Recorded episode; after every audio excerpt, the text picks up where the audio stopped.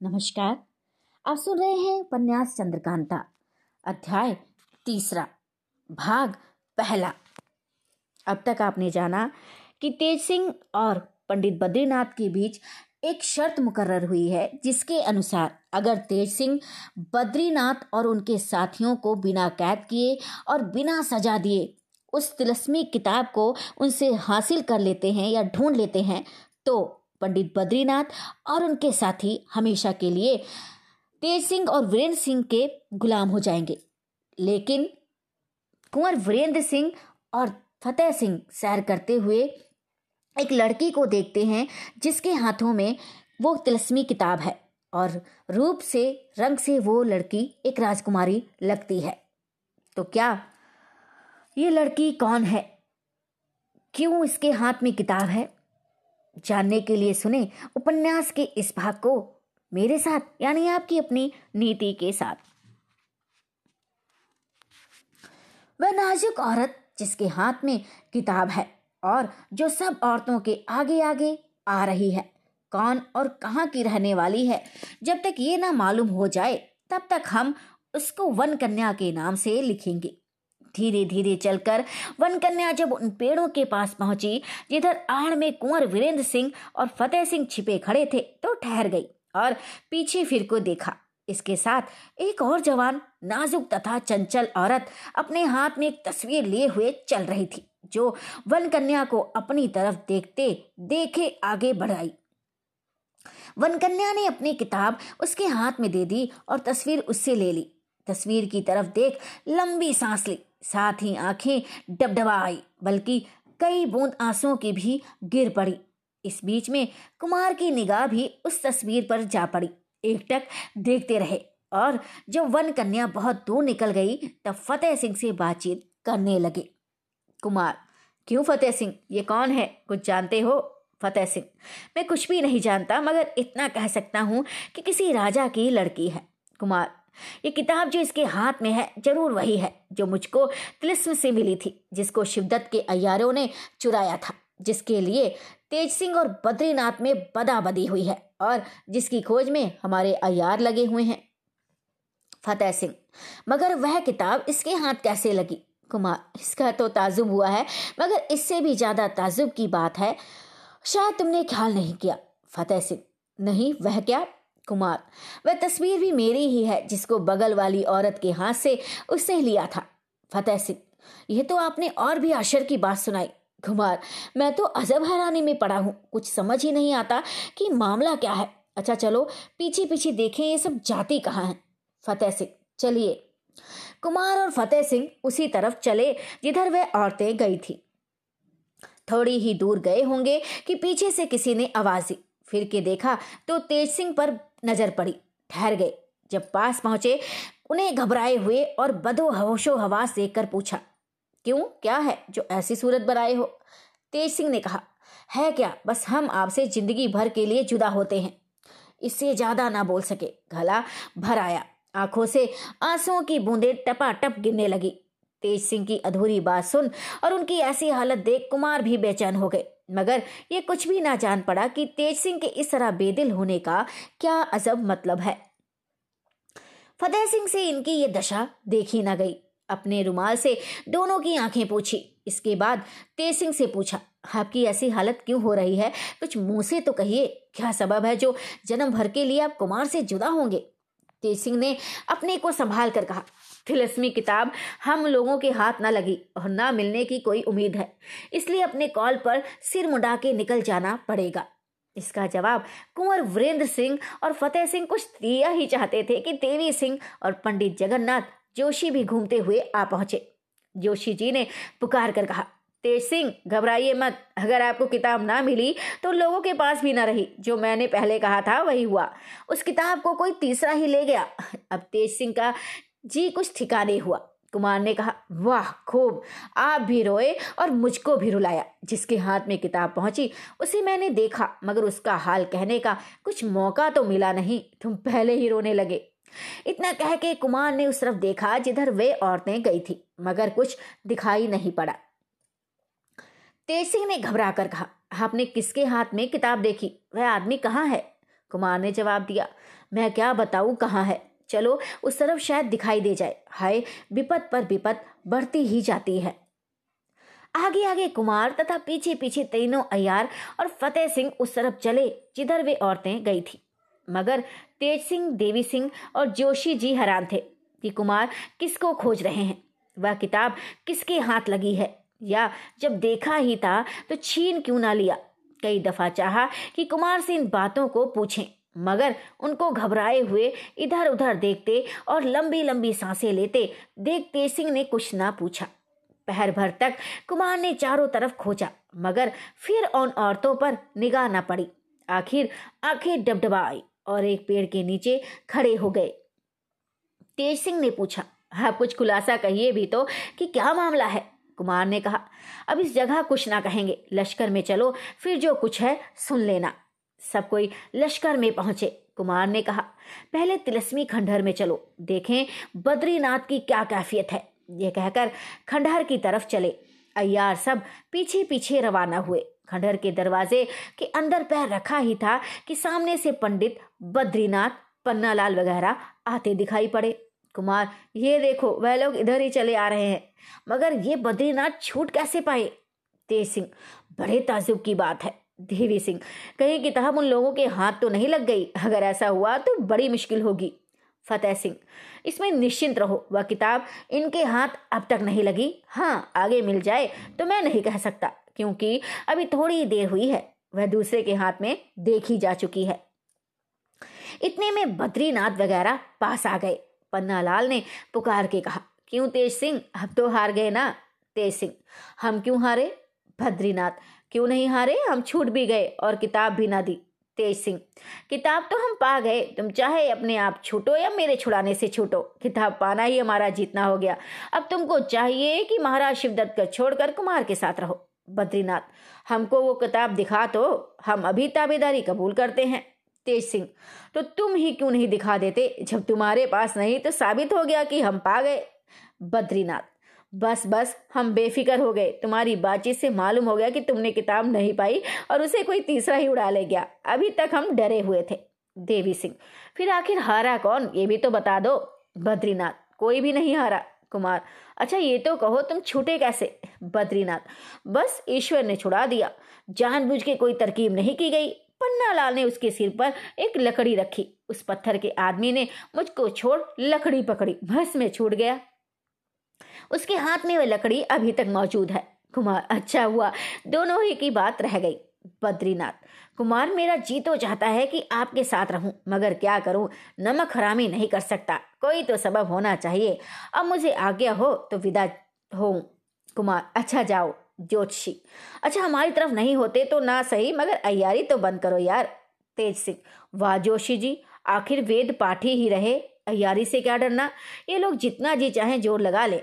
पन्ना लाल, खैर, देखा जाएगा। अभी तो जाते हैं। जय माया की। तेज सिंह, जय माया की। बद्रीनाथ वगैरह वहाँ से चले गए। फिर कुमार भी तिलिस में ना गए और अपने डेरे में चले आए। रात को कुमार के डेरे में सब अय्यार और फतेह सिंह इकट्ठे हुए। दरबानों को हुक्म दिया कि कोई अंदर ना जाने पाए।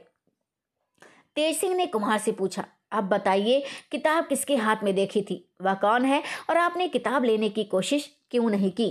कुमार ने जवाब दिया, ये तो मैं नहीं जानता कि वह कौन है, लेकिन जो भी हो, अगर कुमारी चंद्रकांता से बढ़ के नहीं है तो किसी तरह कम भी नहीं है। उसके हुस्न ने मुझे उससे किताब छीनने ही ना दी।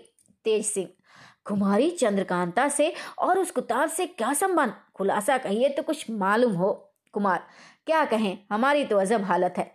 तेज सिंह, आपकी विचित्र ही दशा हो रही है। कुछ समझ में नहीं आता। फतेह सिंह की तरफ़ देखकर बोले, आप तो इनके साथ थे, आप ही कुछ हार खुलासा कर दीजिए। ये तो बारह दफ़ा लंबी सांस लेंगे तो डेढ़ बात कहेंगे। जगह जगह तो इनको इश्क पैदा होता है। एक बला से छूटे नहीं, दूसरी खरीदने को तैयार हो गए। फतेह सिंह ने सवाल खुलासा कह सुनाया। तेज सिंह बहुत हैरान हुए कि वह कौन थी, और उसने कुमार को पहले कब देखा? खबाशिक हुई और तस्वीर कैसे उतरवा मंगाई।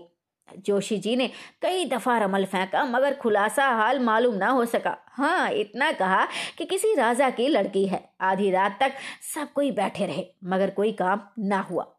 आखिर ये बात ठहरी कि जिस तरह बने, उन औरतों को ढूंढना चाहिए। सब कोई अपने डेरे में आराम करने चले गए।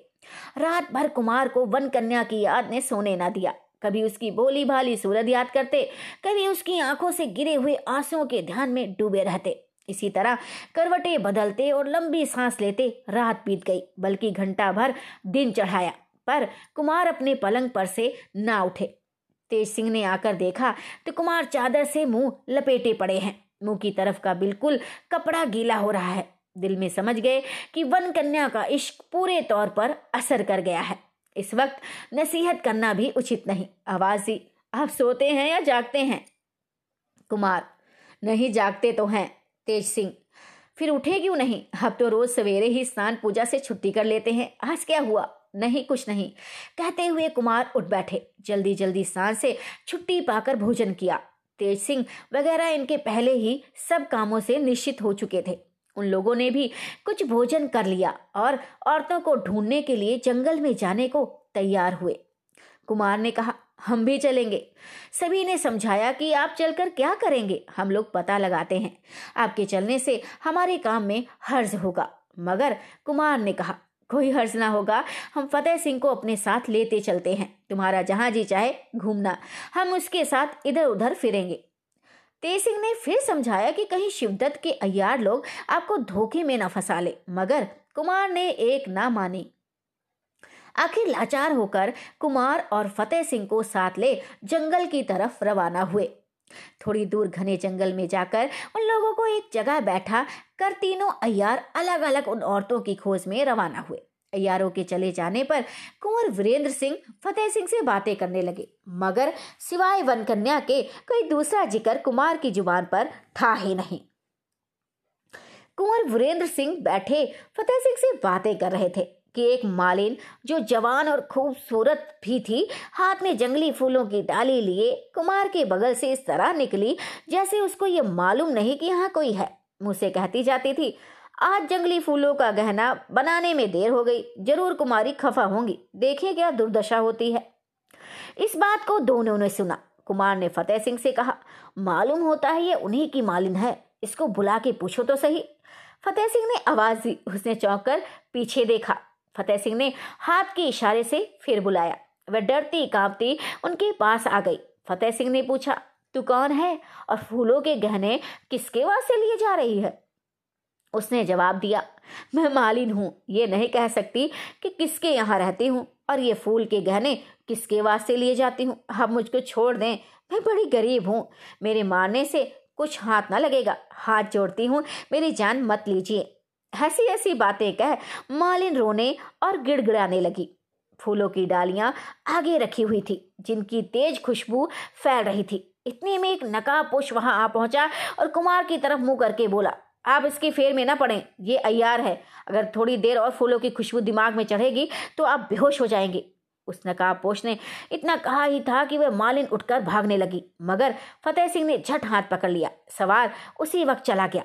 कुमार ने फतेह सिंह से कहा, मालूम नहीं सवार कौन है और मेरे साथ ये नेकी करने की उसको क्या ज़रूरत थी?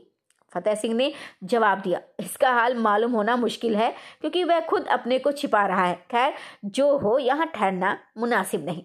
देखिए, अगर ये सवार ना आता तो हम लोग फंसी चुके थे, कुमार ने कहा। तुम्हारा ये कहना बहुत ठीक है। खैर, अब चलो और इसको अपने साथ लेते चलो। वहाँ चलकर पूछ लेंगे कि ये कौन है। जब कुमार अपने खेमे में फतेह सिंह और उस अयार को लिए हुए पहुँचे तो बोले, अब इससे पूछो कि इसका नाम क्या है? फतेह सिंह ने जवाब दिया, भला ये ठीक ठीक अपना नाम क्यों बताएगा? देखिए, मैं अभी मालूम किए लेता हूँ। फतेह सिंह ने गर्म पानी मंगवा कर उस अयार का मुँह धुलाया। अब साफ़ पहचाने गए कि पंडित बद्रीनाथ हैं। कुमार ने पूछा, क्यों अब तुम्हारे साथ क्या किया जाए? बद्रीनाथ ने जवाब दिया, जो मुनासिब हो। कुमार ने फतेह सिंह से कहा, इनकी तुम हिफाजत करो। जब तेज सिंह आएँगे तो वही इनका फैसला करेंगे। ये सुन, फतेह सिंह बद्रीनाथ को ले अपने खेमे में चले गए। शाम को बल्कि कुछ रात बीते तेज सिंह, देवी सिंह और जोशी जी लौट कर आए और कुमार के खेमे में गए। उन्होंने पूछा, कहो, कुछ पता लगा? तेज सिंह, कुछ पता ना लगा, दिन भर परेशान हुए, मगर कोई काम न चला। कुमार, फिर अब क्या किया जाएगा? तेज सिंह, किया क्या जाएगा? आजकल में पता लगेगा ही। कुमार, हमने भी एक अय्यार को गिरफ़्तार किया है। तेज सिंह, है? किसको? वह कहाँ है? कुमार, फतेह सिंह के पहरे में है। उसको बुला के देखो कौन है। देवी सिंह को भेजकर फतेह सिंह को मैं अयार के बुलवाया। जब बद्रीनाथ की सूरत देखी तो खुश हो गए और बोले, क्यों? अब क्या इरादा है बद्रीनाथ? जो पहले था, वही अब भी है। तेज सिंह, अब भी शिवदत्त का साथ छोड़ोगे या नहीं? बद्रीनाथ, महाराज शिवदत्त का साथ क्यों छोड़ने लगे? तेज सिंह तो फिर कैद हो जाओगे। बद्रीनाथ, चाहे जो हो। तेज सिंह, ये ना समझना कि तुम्हारे साथी लोग छुड़ा ले जाएँगे। हमारा कैद खाना ऐसा नहीं है। बद्रीनाथ। उस कैद खाने का हाल भी मालूम है। वहाँ भेजो भी तो सही, देवी सिंह। वाह रे, निडर। तेज सिंह ने फतेह सिंह से कहा, इनके ऊपर सख्त पहरा मुकर्र कीजिए। अब रात हो गई है, कल इनको बड़े घर पहुँचाया जाएगा। फतेह सिंह ने अपने मातहत सिपाहियों को बुलाकर बद्रीनाथ को उनके सुपुर्द किया। इतने ही में चौबदार ने आकर एक खत उनके हाथ में दिया और कहा कि एक नकाबपोश सवार बाहर हाजिर है, जिसे ये खत राजकुमार को देने के लिए दिया है। तेज सिंह ने लिफाफे को देखा, ये लिखा हुआ था, कुंवर वीरेंद्र सिंह जी के चरण कमलों में तेज सिंह ने कुमार के हाथ में दे दिया, उन्होंने खोलकर पढ़ा। सुख संपत्ति सब त्याग्यो जिनके हेत, वे निर्मोही ऐसे सुधो न लेत, राज छोड़ बन जोगी भसम रमाए। विरय अनल की धुनी तापत है कोई वियोग नहीं। पढ़ते ही आँखें डबडबा आई बंधे गले से अटक कर बोले, उसको अंदर बुलाओ जो खत लाया है। हुक्म पाते ही चौबदार उस नकाबपोश सवार को लेने बाहर गया, मगर तुरंत वापस आकर बोला, वह सवार तो मालूम नहीं कहाँ चला गया। इस बात को सुनते ही कुमार के जी को कितना दुख हुआ, वे ही जानते होंगे। वह खत तेज सिंह के हाथ में दिया, उन्होंने भी पढ़ा। इसके पढ़ने से मालूम होता है, ये खत उसी ने भेजा है, जिसकी खोज में दिन भर हम लोग हैरान हुए। और ये तो साफ़ ही है कि वह भी आपकी मोहब्बत में डूबी हुई है। फिर आपको इतना रंज ना करना चाहिए, कुमार ने कहा। इस खत ने तो इश्क की आग में घी का काम किया, उसका ख्याल और भी बढ़ गया। घट कैसे सकता है? खैर, अब जाओ, तुम लोग भी आराम करो। कल जो कुछ होगा, देखा जाएगा। कल रात से आज की रात कुमार को और भी भारी गुजरी। बार बार उस बरवे को पढ़ते रहे, सवेरा होते ही उठे। स्नान पूजा कर जंगल में जाने के लिए तेज सिंह को बुलाया वे भी आए। आज फिर तेज सिंह ने मना किया, मगर कुमार ने ना माना। तब तेज सिंह ने उन तिलस्मी फूलों में से गुलाब का फूल पानी में घिसकर कुमार और फतेह सिंह को पिलाया और कहा कि अब जहाँ जी चाहिए घूमिए। कोई बेहोश करके आपको नहीं ले जा सकता। हाँ ज़बरदस्ती पकड़ ले तो मैं नहीं कह सकता। कुमार ने कहा, ऐसा कौन है जो मुझको ज़बरदस्ती पकड़ ले? पाँचों आदमी जंगल में गए। कुछ दूर कुमार और फतेह सिंह को छोड़ तीनों अयार अलग अलग हो गए। कुंवर वीरेंद्र सिंह फतेह सिंह के साथ इधर उधर घूमने लगे। घूमते घूमते कुमार बहुत दूर निकल गए। देखा कि दो नकाबपोश सवार सामने से आ रहे हैं। जब कुमार से थोड़ी दूर रह गए तो एक सवार घोड़े पर से उतर पड़ा और ज़मीन पर कुछ रख के फिर सवार हो गया। कुमार उसकी तरफ़ बढ़े। जब पास पहुँचे तो वे दोनों सवार यह कह के चले गए कि इस किताब और खत को ले लीजिए। कुमार ने पास जाकर देखा तो वही तिलस्मी किताब नज़र पड़ी। उसके ऊपर एक खत और बगल में कलम दवात और कागज़ भी मौजूद पाया। कुमार ने खुशी खुशी उस किताब को उठा लिया और फतेह सिंह की तरफ़ देखकर बोले यह किताब देकर दोनों सवार चले क्यों गए? सो कुछ समझ में नहीं आता। मगर बोली से मालूम होता है कि वह सवार औरत है, जिसने मुझे किताब उठा लेने के लिए कहा। देखें खत में क्या लिखा है। ये कह खत खोलकर पढ़ने लगे। ये लिखा था, मेरा जी तुमसे अटका है, और जिसको तुम चाहते हो, वह बेचारी तिलिस्मी में फंसी है। अगर उसको किसी तरह की तकलीफ़ होगी तो तुम्हारा जी दुखी होगा। तुम्हारी खुशी से मुझको भी खुशी है। ये समझकर किताब तुम्हारे हवाले करती हूँ। खुशी से तिलस्म तोड़ो और चंद्रकांता को छुड़ाओ, मगर मुझको भूल ना जाना। तुम्हें उसी की कसम जिसको ज़्यादा चाहते हो। इस खत का जवाब लिखकर उसी जगह रख देना जहाँ से किताब उठाओगे। खत पढ़कर कुमार ने तुरंत जवाब लिखा। इस तिलस्मी किताब को हाथ में लिए मैंने जिस वक्त तुमको देखा, उसी वक्त से तुम्हारे मिलने को जी तरस रहा है। मैं उस दिन अपने को बड़ा भाग्यवान जानूँगा जिस दिन मेरी आँखें दोनों प्रेमियों को देख ठंडी होंगी। मगर तुमको तो मेरी सूरत से नफरत है, तुम्हारा वीरेंद्र। जवाब लिखकर कुमार ने उसी जगह पर रख दिया। वे दोनों सवार दूर खड़े दिखाई दिए। कुमार देर तक खड़े राह देखते रहे, मगर वह नज़दीक ना आए। जब कुमार कुछ दूर हट गए, तब उनमें से एक ने आकर खत का जवाब उठा लिया और देखते देखते नज़रों की ओट हो गया। कुमार भी फतेह सिंह के साथ लश्कर में आए। कुछ रात गए, तेज सिंह वगैरह भी वापस आकर कुमार के खेमे में इकट्ठे हुए। तेज सिंह ने कहा, आज भी किसी का पता न लगा। हाँ कई नकाबपोश सवारों को इधर उधर घूमते देखा। मैंने चाहा कि उनका पता लगाऊँ, मगर ना हो सका। क्योंकि वे लोग भी चलाकी से घूमते थे, मगर कल ज़रूर हम लोगों का पता लगा लेंगे। कुमार ने कहा, देखो, तुम्हारे किए कुछ ना हुआ, मगर मैंने कैसी अयारी की कि खोई हुई चीज़ को ढूंढ निकाला। देखो, ये तिलस्मी किताब, ये कह कुमार ने किताब तेज सिंह के आगे रख दी। तेज सिंह ने कहा, आप जो कुछ अयारी करेंगे, वह तो मालूम ही है, मगर ये बताइए कि किताब कैसे हाथ लगी, जो बात होती है ताजुब की। कुमार ने बिल्कुल हाल किताब पाने का कह सुनाया। तब वह खत दिखाई और जो कुछ जवाब लिखा था, वह भी कहा। जोशी जी ने कहा, क्यों ना हो, फिर तो बड़े घर की लड़की है। किसी तरह से कुमार को दुख देना पसंद ना किया। सिवाय इसके, खत पढ़ने से यह भी मालूम होता है कि वह कुमार के पूरे पूरे हाल से वाकिफ है। मगर हम लोग बिल्कुल नहीं जान सकते कि वह कौन है। कुमार ने कहा, इसकी शर्म तो तेज सिंह को होनी चाहिए कि इतने बड़े यार होकर दो चार औरतों का पता नहीं लगा सकते। सिंह पता तो ऐसा लगाएँगे कि आप भी खुश हो जाएँगे। मगर अब किताब मिल गई है तो पहले तिलस्म के काम से छुट्टी पा लेनी चाहिए। कुमार, तब तक क्या वे सब बैठी रहेंगी?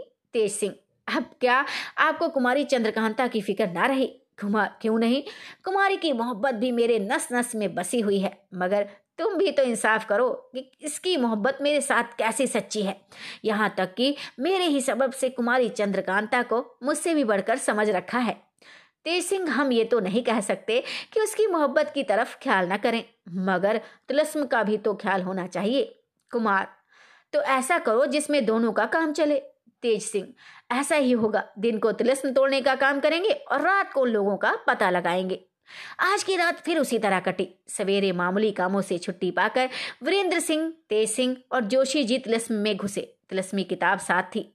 जैसे जैसे उसमें लिखा हुआ था, उसी तरह ये लोग तिलस्म तोड़ने लगे। तिलस्मी किताब में पहले ही लिखा हुआ था कि तिलस्म तोड़ने वाले को चाहिए कि जब पहर दिन बाकी रहे, तिलस्म से बाहर हो जाए और इसके बाद कोई काम तिलस्म तोड़ने का ना करे। तिलस्मी खंडर में घुसकर पहले वे उस दलान में गए, जहाँ पत्थर के चबूतरे पर पत्थर ही का आदमी सोया हुआ था। कुमार ने इसी जगह से तिलस्म तोड़ने में हाथ लगाया, जिस चबूतरे पर पत्थर का आदमी सोया था उसके सिराने की तरफ़ पाँच हाथ हटकर कुमार ने अपने हाथ से ज़मीन खोदी। गजभर खोदने के बाद एक सफ़ेद पत्थर की चट्टान देखी, जिसमें उठाने के लिए लोहे की मज़बूत कड़ी लगी हुई भी थी। कड़ी में हाथ डाल के पत्थर उठाकर बाहर किया। तहखाना मालूम पड़ा, जिसमें उतरने के लिए सीढ़ियाँ बनी थी। तेज सिंह ने मशाल जला ली। उसी की रोशनी में सब कोई नीचे उतरे। खूब खुलासी कोठी देखी। कहीं गर्द या कूड़े का नमो निशान नहीं। बीच में संगमरमर पत्थर की खूबसूरत पुतली एक हाथ में काटी, दूसरे हाथ में हथौड़ी लिए खड़ी थी। कुमार ने उसको हाथ से हथौड़ी काटी लेकर उसी के बाएँ कान में काटी, डाल हथौड़ी से ठोक दी। साथ ही उस पुतली के होठ हिलने लगे और उसमें से बाजे की सी आवाज़ आने लगी। मालूम होता था, मानो वह पुतली गा रही है।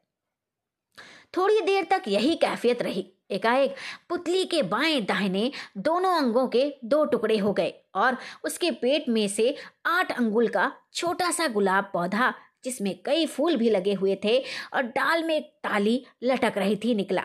साथ ही इसके एक छोटा सा तांबे का पात्र भी मिला, जिस पर कुछ लिखा हुआ था। कुमार ने उसे पढ़ा। इस पेड़ को हमारे यहाँ के वैद्य अजायब दत्त ने मसाले से बनाया है। इन फूलों से बराबर गुलाब की खुशबू निकलकर दूर दूर तक फैला करेगी। दरबार में रखने के लिए एक नायाब पौधा सौगात के तौर पर वैद्य जी ने तुम्हारे वास्ते रखा है।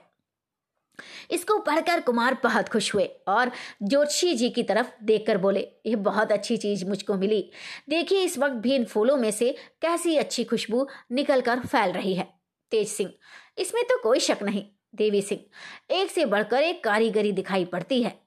अभी कुमार बात कर रहे थे कि कोठरी के एक तरफ़ का दरवाज़ा खुल गया। अंधेरी कोठरी में अभी तक इन लोगों ने कोई दरवाज़ा या उसका निशान नहीं देखा था। पर इस दरवाजे के खुलने से कोठरी में बखूबी रोशनी पहुँची। मशाल बुझा दी गई और ये लोग उस दरवाजे की राह से बाहर हुए। एक छोटा सा खूबसूरत बाग देखा। ये बाग वही था जिसमें चपला आई थी और जिसका हाल हम दूसरे भाग में सुना चुके हैं। बमूजिब लिखे तिलस्मी किताब के कुमार ने उस ताली में एक रस्सी बांधी, जो पुतली के पेट से निकली थी। रस्सी हाथ में थाम, ताली को ज़मीन में घसीटते हुए कुमार बाग में घूमने लगे। हर एक रवीशों और क्वारियों में घूमते हुए एक फव्वारे के पास ताली ज़मीन से चिपक गई। उसी जगह ये लोग भी ठहर गए। कुमार के कहे मुताबिक सभी ने उस ज़मीन को खोदना शुरू किया। दो तीन हाथ खोदा कि जोशी जी ने कहा, अब पहर भर दिन बाकी रह गया है तिलिस्म से बाहर होना चाहिए। कुमार ने ताली उठा ली और चारों आदमी कोठे की राह से होते हुए ऊपर चढ़ के उस दालान में पहुँचे, जहाँ चबूतरे पर पत्थर का आदमी सोया था। उसके सिराने की तरफ़ ज़मीन खोदकर जो पत्थर की चट्टान निकली थी, उसी को उलटकर तहखाने के मुँह पर ढांप दिया। उसके दोनों तरफ़ उठाने के लिए कड़ी लगी हुई थी और उल्टी तरफ़ एक ताला भी बना हुआ था। उसी ताली से जो पुतली के पेट से निकली थी, ये ताला बंद भी कर दिया। चारों आदमी खंडर से निकल कुमार के खेमे में आए। थोड़ी देर आराम कर लेने के बाद तेज सिंह, देवी सिंह और जोशी जी कुमार से कह के वन कन्या की ठो में जंगल की तरफ़ रवाना हुए। इस समय दिन अनुमानत दो तो घंटे बाकी होगा। ये तीनों अयार थोड़ी दूर गए होंगे कि एक नकाब पोष जाता हुआ दिखा। देवी सिंह वगैरह पेड़ों की आड़ में दिए उसी के पीछे पीछे रवाना हुए। वह सवार कुछ पश्चिम हटता हुआ सीधे चुनारगढ़ की तरफ़ जा रहा था। कई दफ़ा रास्ते में रुका, पीछे फिर कर देखा और बढ़ा। सूरज अस्त हो गया। अंधेरी रात ने अपना दखल कर लिया। घना जंगल अंधेरी रात में डरावना मालूम होने लगा। अब ये तीनों अयार सूखे पत्तों की आवाज़ पर जो टापों के पड़ने से होती थी, जाने लगे। घंटे भर रात जाते जाते उस जंगल के किनारे पहुँचे। नकाबपोश सवार घोड़े पर से उतर पड़ा। उस जगह बहुत से घोड़े बंधे थे, वहीं पर अपना घोड़ा भी बाँध दिया। एक तरफ़ घास का ढेर लगा हुआ था, उसमें से घास उठाकर घोड़े के आगे रख दी और वहाँ से पैदल रवाना हुआ। उस नकाबपोश के पीछे पीछे चलते हुए ये तीनों अयार पहर रात बीते गंगा किनारे पहुँचे। दूर से जल में दो रोशनियाँ दिखाई पड़ी। मालूम होता था जैसे तो चंद्रमा गंगा जी में उतर आए हैं। सफ़ेद रोशनी जल पर फैल रही थी। जब पास पहुँचे, देखा कि सजी हुई नाव पर कई खूबसूरत औरतें बैठी हैं। बीच में ऊँची गद्दी पर एक कमसीन नाजुक औरत, जिसका रुआब देखने वालों पर छा रहा है, बैठी है। चाँद सा चेहरा दूर से चमक रहा है। दोनों तरफ़ महताब जल रहे हैं। नकाबपोश ने किनारे पहुंचकर ज़ोर से सीटी बचाई। साथ ही उस नाव में से इस तरह सीटी की आवाज़ आई जैसे किसी ने जवाब दिया हो। उन औरतों में से जो उस नाव पर बैठी थी, दो औरतें उठ खड़ी हुई तथा नीचे उतरकर एक ढोंगी जो उस नाव के साथ बंधी थी, खोलकर किनारे ला, नकाब पोश को उस पर चढ़ा ले गई। अब ये तीनों अयार आपस में बातें करने लगे। तेज सिंह, वाह, इस नाव पर छूटते हुए दो महताबों के बीच औरतें कैसी भली मालूम होती हैं। जोशी, परियों का अखाड़ा मालूम होता है। चलो तैर कर उनके पास चलें। देवी सिंह जोशी जी, कहीं ऐसा ना हो कि परियाँ आपको उड़ा ले जाए, फिर हमारी मंडली में एक दोस्त कम हो जाएगा। तेज सिंह, मैं जहाँ तक ख्याल करता हूँ, ये उन्हीं लोगों की मंडली है जिन्हें कुमार ने देखा था। देवी सिंह, इसमें तो कोई शक नहीं। जोशी तो तैर कर चलते क्यों नहीं? तुम तो जल से ऐसा डरते हो जैसे कोई बूढ़ा आफी और नहीं डरता हो। देवी सिंह, फिर तुम्हारे साथ आने से क्या फ़ायदा? तुम्हारी तो बड़ी तारीफ़ सुनते थे कि जोशी जी ऐसे हैं, वैसे हैं, पहिया हैं, चरखे हैं, मगर कुछ नहीं, एक अदनी सी मंडली का पता नहीं लगा सकते। जोशी, मैं क्या खाक बताऊँ? वे लोग तो मुझसे भी ज़्यादा उत्साह मालूम होती हैं। सभी ने अपने अपने नाम ही बदल दिए हैं। असल नाम का पता लगाना चाहते हैं तो अजीबो गरीब नामों का पता लगता है। किसी का नाम वियोगनी किसी का नाम योगनी, किसी का भूतनी, किसी का डाकनी। भला बताइए, क्या मैं मान लूँ कि इन लोगों की यही नाम है? तेज सिंह। तो इन लोगों ने अपना नाम क्यों बदल लिया? जोशी, हम लोगों को उल्लू बनाने के लिए। अच्छा तो अब क्या करेंगे? जोशी मकाम के बारे में जब रमल से दरफियात करते हैं तो मालूम होता है कि लोगों का मकाम जल में है। तो क्या हम समझ लें कि ये लोग जलवासी अर्थात मछली हैं? तेज सिंह, ये तो ठीक ही है। देखिए जलवासी हैं कि नहीं। ज्योतिषी भाई सुनो, रमल के काम में ये चारों पदार्थ, हवा, पानी, मिट्टी और आग हमेशा विघ्न डालते हैं। और अगर कोई आदमी जोशी या रमाल को छकाना चाहे तो इन चारों के हेर फेर से खूब छकाया जा सकता है।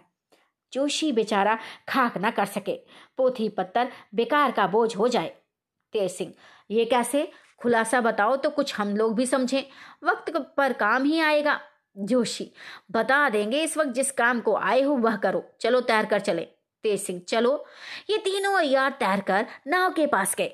बटुआ यारी का कमर में बांधा, कपड़ा लत्ता किनारे रखकर जल में उतर गए। मगर दो चार हाथ गए होंगे कि पीछे से सीटी की आवाज़ आई। साथ ही नाव पर जो महताब जल रहे थे पूछ गए।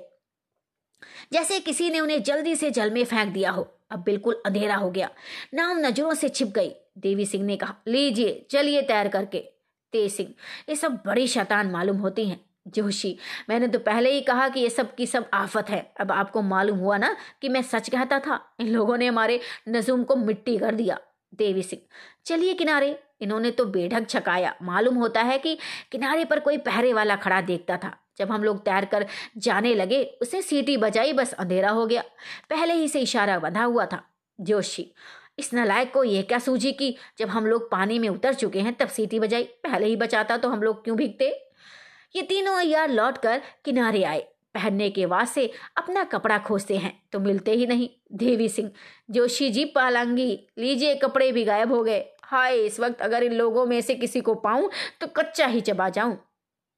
तेज सिंह, हम तो उन लोगों की तारीफ़ करेंगे। खूब अयारी की। देवी सिंह हाँ हाँ खूब तारीफ़ कीजिए, जिससे उन लोगों में से अगर कोई सुनता हो तो आप भी आप पर रहम करे और आगे ना सतावे। जोशी। अब क्या सताना बाकी रह गया? कपड़े तक तो उतरवा लिए। तेज सिंह, चलिए अब लश्कर में चलें। इस वक्त और कुछ करते बनना पड़ेगा। आधी रात जा चुकी होगी जब ये लोग अयारी के सताए, बदन से नंग धड़ंग, कांपते कलपते लश्कर की तरफ़ रवाना हुए। तो उपन्यास का अगला भाग सुनने के लिए पेज को फॉलो करें, लाइक करें, सब्सक्राइब करें, शेयर करें। तब तक के लिए सबको नमस्ते, सबको प्रणाम। नमस्कार। आप सुन रहे हैं उपन्यास चंद्रकांता, अध्याय तीसरा, भाग दूसरा। तो अब तक आपने जाना कि वन कन्या ने वीरेंद्र सिंह को तिलिस्मी किताब वापस कर दी है, परंतु वह वीरेंद्र सिंह के सामने नहीं आती और इधर वीरेंद्र सिंह उसके इश्क में पागल हुए जाते हैं। इसके चलते वह तेज सिंह और उनके साथियों को उसका नाम और पता लगाने भेजते हैं। तो क्या तेज सिंह और उनके साथी उस वनकन्या का रहस्य जान पाएँगे? जानने के लिए सुने उपन्यास के इस भाग को। मेरे साथ, यानी आपकी अपनी नीति के साथ। तेज सिंह, देवी सिंह और जोशी जी के जाने के बाद कुंवर वीरेंद्र सिंह इन लोगों के वापस आने के इंतज़ार में रात भर जागते रह गए। ज्यो ज्यो रात गुजरती थी, कुमार की तबीयत घबराती थी। सवेरा होने ही वाला था। जब ये तीनों अयार लश्कर में पहुँचे। तेज सिंह की राय हुई कि इसी तरह नंग धड़ंग कुमार के पास चलना चाहिए। आखिर तीनों उसी तरह उनके खेमे में गए। कुंवर वीरेंद्र सिंह जाग रहे थे। क्षमादान जल रहा था। इन तीनों अयारों की विचित्र सूरत देख हैरान हो गए। पूछा, ये क्या हाल है? तेज सिंह ने कहा, बस, अभी तो सूरत देख लीजिए, बाकी हाल जरा दम लेके कहेंगे। तीनों अयारों ने अपने अपने कपड़े मंगवा कर पहने। इतने इसमें साफ़ सवेरा हो गया। कुमार ने तेज सिंह से पूछा, अब बताओ, तुम लोग किस बला में फंस गए?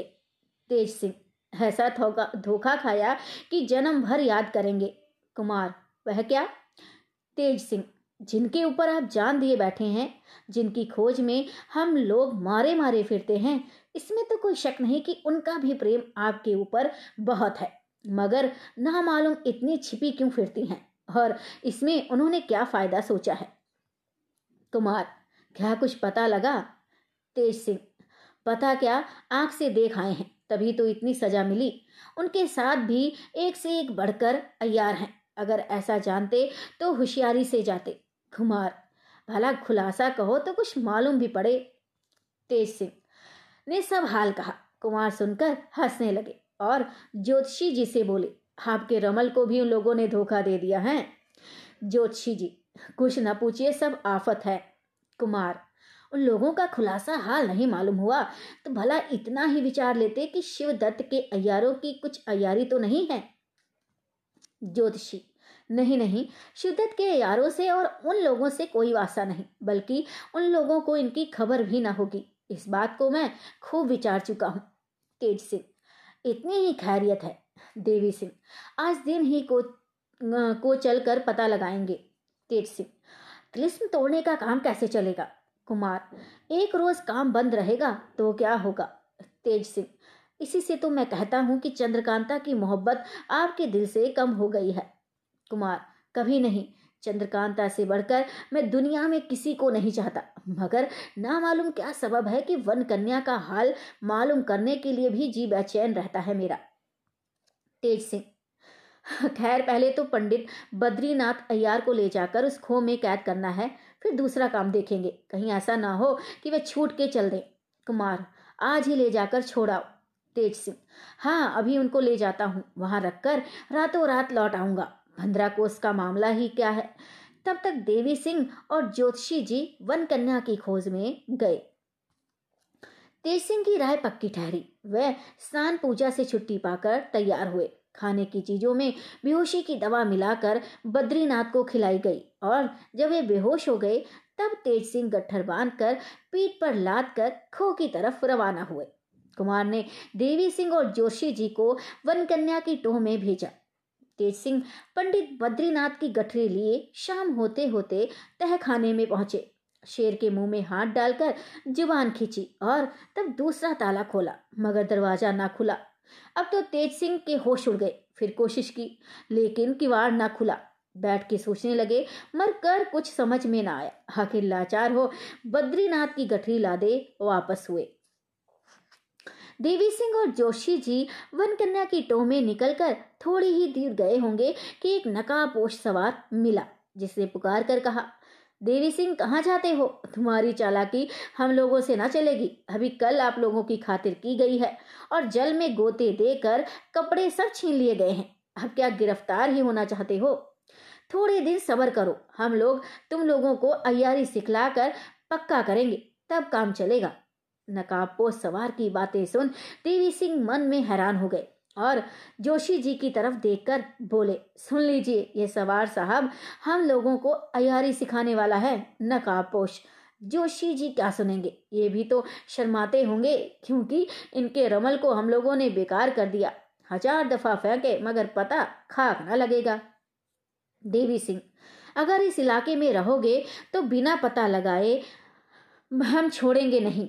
बात करते करते देवी सिंह ने चलाकी से कूद कर सवार के मुँह पर से नकाब खींच ली। देखा कि तमाम चेहरे पर रोली मली हुई है, कुछ पहचान न सके। सवार ने फुर्ती के साथ देवी सिंह की पगड़ी उतार ली और एक खत उनके सामने फेंक घोड़ा दौड़ा कर निकल गया। देवी सिंह ने शर्मिंदगी के साथ खत उठाकर देखा। लिफाफे पर लिखा हुआ था, कुंवर वीरेंद्र सिंह। जोशी जी ने देवी सिंह से कहा ना मालूम ये लोग कहाँ के रहने वाले हैं। मुझे तो मालूम होता है कि इस मंडली में जितने हैं, सब अयार हैं, देवी सिंह।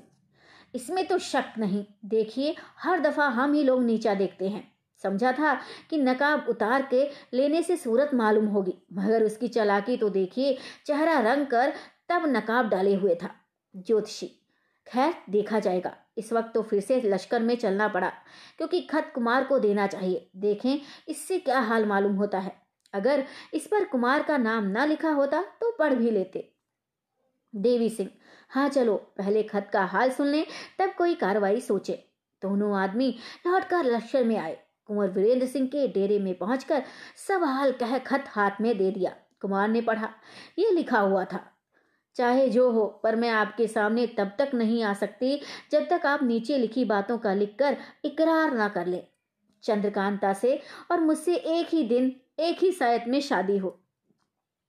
चंद्रकांता से रुतने में मैं किसी तरह कम नहीं समझी जाऊँ, क्योंकि मैं हर तरह हर दर्जे में उसके बराबर हूँ। अगर इन दोनों बातों का इकरार आप ना करेंगे तो कल ही मैं अपने घर का रास्ता लूँगी सिवाय इसके, ये भी कह देती हूँ कि बिना मेरी मदद के चाहे आप हज़ार बरस भी कोशिश करें, मगर चंद्रकांता को नहीं पा सकते। कुमार का इश्क वन कन्या पर पूरे दर्जे का था। चंद्रकांता से किसी तरह वन कन्या की चाह कम नहीं थी, मगर इस खत को पढ़ने से उनको कई तरह की फिक्रों ने आ घेरा सोचने लगे कि ये कैसे हो सकता है कि कुमारी से और इससे एक ही सायत में शादी हो, वह कब मंजूर करेगी और महाराज जयसिंह ही कब इस बात को मानेंगे? सिवाय इसके, यहाँ ये भी लिखा है कि बिना मेरी मदद के आप चंद्रकांता से नहीं मिल सकते। अब ये क्या बात है? खैर, सो जब जो सब जो भी हो, वनकन्या के बिना मेरी ज़िंदगी मुश्किल है। मैं ज़रूर उसके लिए के मुताबिक इकरारनामा लिख दूँगा। पीछे समझा जाएगा। कुमारी चंद्रकांता मेरी बात ज़रूर मान लेगी। देवी सिंह और जोशी जी को भी कुमार ने वह खत दिखाया। वह लोग भी हैरान थे कि वन कन्या ने क्या लिखा और इसका जवाब क्या देना चाहिए। दिन और रात भर कुमार इस सोच में रहे कि किस, इस खत का क्या जवाब दिया जाए। दूसरे दिन सुबह होते होते तेज सिंह भी पंडित बद्रीनाथ अय्यार की गहरी पीठ पर लादे हुए आ पहुँचे। कुमार ने पूछा, वापस क्यों आ गए? तेज सिंह क्या बताएँ, मामला ही बिगड़ गया। कुमार, सो क्या? तेज सिंह तहखाने का दरवाज़ा नहीं खुलता। कुमार, किसी ने भीतर से तो नहीं बंद कर लिया? तेज सिंह नहीं, भीतर तो कोई ताला ही नहीं है। ज्योतिषी दो बातों में से एक बात ज़रूर है। या तो कोई नया आदमी पहुँचा जिसने दरवाज़ा खोलने की कोशिश में बिगाड़ दिया, या फिर महाराज शिवदत्त ने भीतर से कोई चालाकी की। तेज सिंह भला शिवदत्त अंदर से बंद करके अपने को और बला में क्यों फंसाएँगे? इसमें तो उनका हर्ज ही है। कुछ फ़ायदा तो है नहीं। कुमार, कहीं वन कन्या ने तो कोई तरकीब नहीं की? तेज सिंह आप भी गजब करते हैं। कहाँ बेचारी वन कन्या, कहाँ वह तिलस्मी तहखाना? कुमार। तुमको मालूम ही नहीं उसने मुझे खत लिखा है कि बिना मेरी मदद के तुम चंद्रकांता से नहीं मिल सकते। और भी दो बातें लिखी हैं। मैं इसी सोच में था कि क्या जवाब दूँ, और वह कौन सी बात है, जिसमें मुझको वन कन्या की मदद की ज़रूरत पड़ेगी? मगर अब तुम्हारे लौट आने से शक पैदा होता है। देवी सिंह। हाँ मुझे भी कुछ उन्हीं का बखेड़ा मालूम होता है। तेज सिंह। अगर वन कन्या को हमारे साथ कुछ फसाद करना होता तो तिलस्मी किताब क्यों वापस देती? देखिए, उस खत में क्या लिखा है, जो किताब के साथ आया है। जोशी, ये भी तुम्हारा कहना ठीक है। तेज सिंह, भला वह खत तो दीजिए, जिसमें वन कन्या ने यह लिखा है कि बिना हमारी मदद के चंद्रकांता से मुलाकात नहीं हो सकती। कुमार ने वह खत तेज सिंह के हाथ में दिया। पढ़कर तेज सिंह बड़े सोच में पड़ गए कि ये क्या बात है, कुछ अकल काम नहीं करती। कुमार ने कहा, तुम लोग ये जानते ही हो कि वन कन्या की मोहब्बत मेरे दिल में कैसा असर कर गई है। बिना देखे एक घड़ी चैन नहीं पड़ता। तो फिर उसके लिखे बमूजिब इकरारनामा लिख देने में क्या हर्ज है? जब वह खुश होगी तो उसे ज़रूर ही कुछ ना कुछ भेद मिलेगा। तेज सिंह, जो मुनाफिस समझो कीजिए। चंद्रकांता बेचारी तो कुछ ना बोलेगी। मगर महाराज जयसिंह ये कभी मंजूर करेंगे कि एक ही मड़वे में दोनों के साथ शादी हो? क्या जाने वह कौन है? और कहाँ की रहने वाली है? और किसकी लड़की है? कुमार उसकी खत में तो ये भी लिखा है कि मैं किसी तरह रुतबे में कुमारी से कम नहीं हूँ। ये बातें हो ही रही थी कि चौबदार ने आकर अर्ज़ किया। एक सिपाही बाहर आया है और जो हाजिर होकर कुछ कहना चाहता है। कुमार ने कहा, उसे ले आओ। चौबदार उस सिपाही को अंदर ले आया। सभी ने देखा कि अजीब रंग ढंग का आदमी है। नाटा सा कद, काला रंग टाट का चपकन पायजामा जिसके ऊपर से लैस टंकी हुई। सिर पर दौरी की तरह बाँस की टोपी, ढाल तलवार लगाए था। उसने झुककर कुमार को सलाम किया। सभी को उसकी सूरत देखकर हँसी आई, मगर हँसी को रोका। तेज सिंह से पूछा, तुम कौन हो और कहाँ से आए हो? उस बाके जवान ने कहा, मैं देवता हूँ, दैत्यों की मंडली से आ रहा हूँ। कुमार से उस खत का जवाब चाहता हूँ, जो कल एक सवार ने देवी सिंह और जगन्नाथ जोशी को दिया था। तेज सिंह, भला तुमने जोशी जी और देवी सिंह का नाम कैसे जाना? बाका जोशी जी को तो मैं तब से जानता हूँ जब से वे दुनिया में नहीं आए थे, और देवी सिंह तो हमारे चेले ही हैं। देवी सिंह, क्यों बेशैतान हम कब से तेरे चेले हुए? बेअदबी करता है। बाका बेअदबी तो आप करते हैं कि उस साथ को बे बे करके बुलाते हैं। कुछ इज़्ज़त नहीं करते, देवी सिंह। मालूम होता है तेरी मौत तुझको यहाँ ले आई है। बांका, मैं तो स्वयं मौत हूँ। देवी सिंह, इस बेअदबी का मज़ा चखाऊं तुझको? बांका, मैं कुछ वैसे वैसे का भेजा नहीं आया हूँ। मुझको उसने भेजा है जिसको तुमने दिन में साढ़े सत्रह दफ़ा झुककर सलाम करोगे। देवी सिंह, और कुछ कहना ही चाहते थे कि तेज सिंह ने रोक दिया और कहा चुप रहो। मालूम होता है ये कोई अयार या मस्खरा है। तुम खुद अयार होकर जरा दिल्लगी में रंज हो जाते हो। बाका, अगर अब भी ना समझोगे तो समझाने के लिए मैं चंपा को बुला लाऊँगा। उस बाके टेढ़े जवान की बात पर सब लोग एकदम हंस पड़े, मगर हैरान थे कि वह कौन है? अजब तमाशा तो ये कि वनकन्या के कुल आदमी हम लोगों का रत्ती रत्ती हाल जानते हैं, और हम लोग कुछ नहीं समझ सकते कि वे कौन है। तेज सिंह उस शैतान की सूरत को गौर से देखने लगे। वह बोला, आप मेरी सूरत क्या देखते हैं? मैं अयार नहीं हूँ। अपनी सूरत मैंने रंगी नहीं है। पानी मंगाइए, धोकर दिखा दूँ। मैं आज से काला नहीं हूँ। लगभग चार सौ वर्षो से मेरा यही रंग है। तेज सिंह हंस पड़े और बोले, जो हो, अच्छे हो। मुझे और जांचने की कोई ज़रूरत नहीं। अगर दुश्मन का आदमी होता तो ऐसा करते भी, मगर मुझसे तुमसे क्या? अयार हो तो मस्करे हो। तो इसमें कोई शक नहीं कि दोस्त के आदमी हो। ये सुनकर उसने झुककर सलाम किया और कुमार की तरफ़ देखकर कहा, मुझको जवाब मिल जाए, क्योंकि बड़ी दूर जाना है। कुमार ने उसी खत की पीठ पर यह लिख दिया, मुझको सब कुछ दिलो जान से मंजूर है। बाद इसके अपने अंगूठी से मोहर कर उस बाके जवान के हवाले किया। वह खत लेकर खेमे के बाहर हो गया। अब तेज सिंह के वापस आने और बाके तिरछे जवान के पहुंचकर बातचीत करने और खत लिखने में देर हो गई। दोपहर दिन चढ़ाया।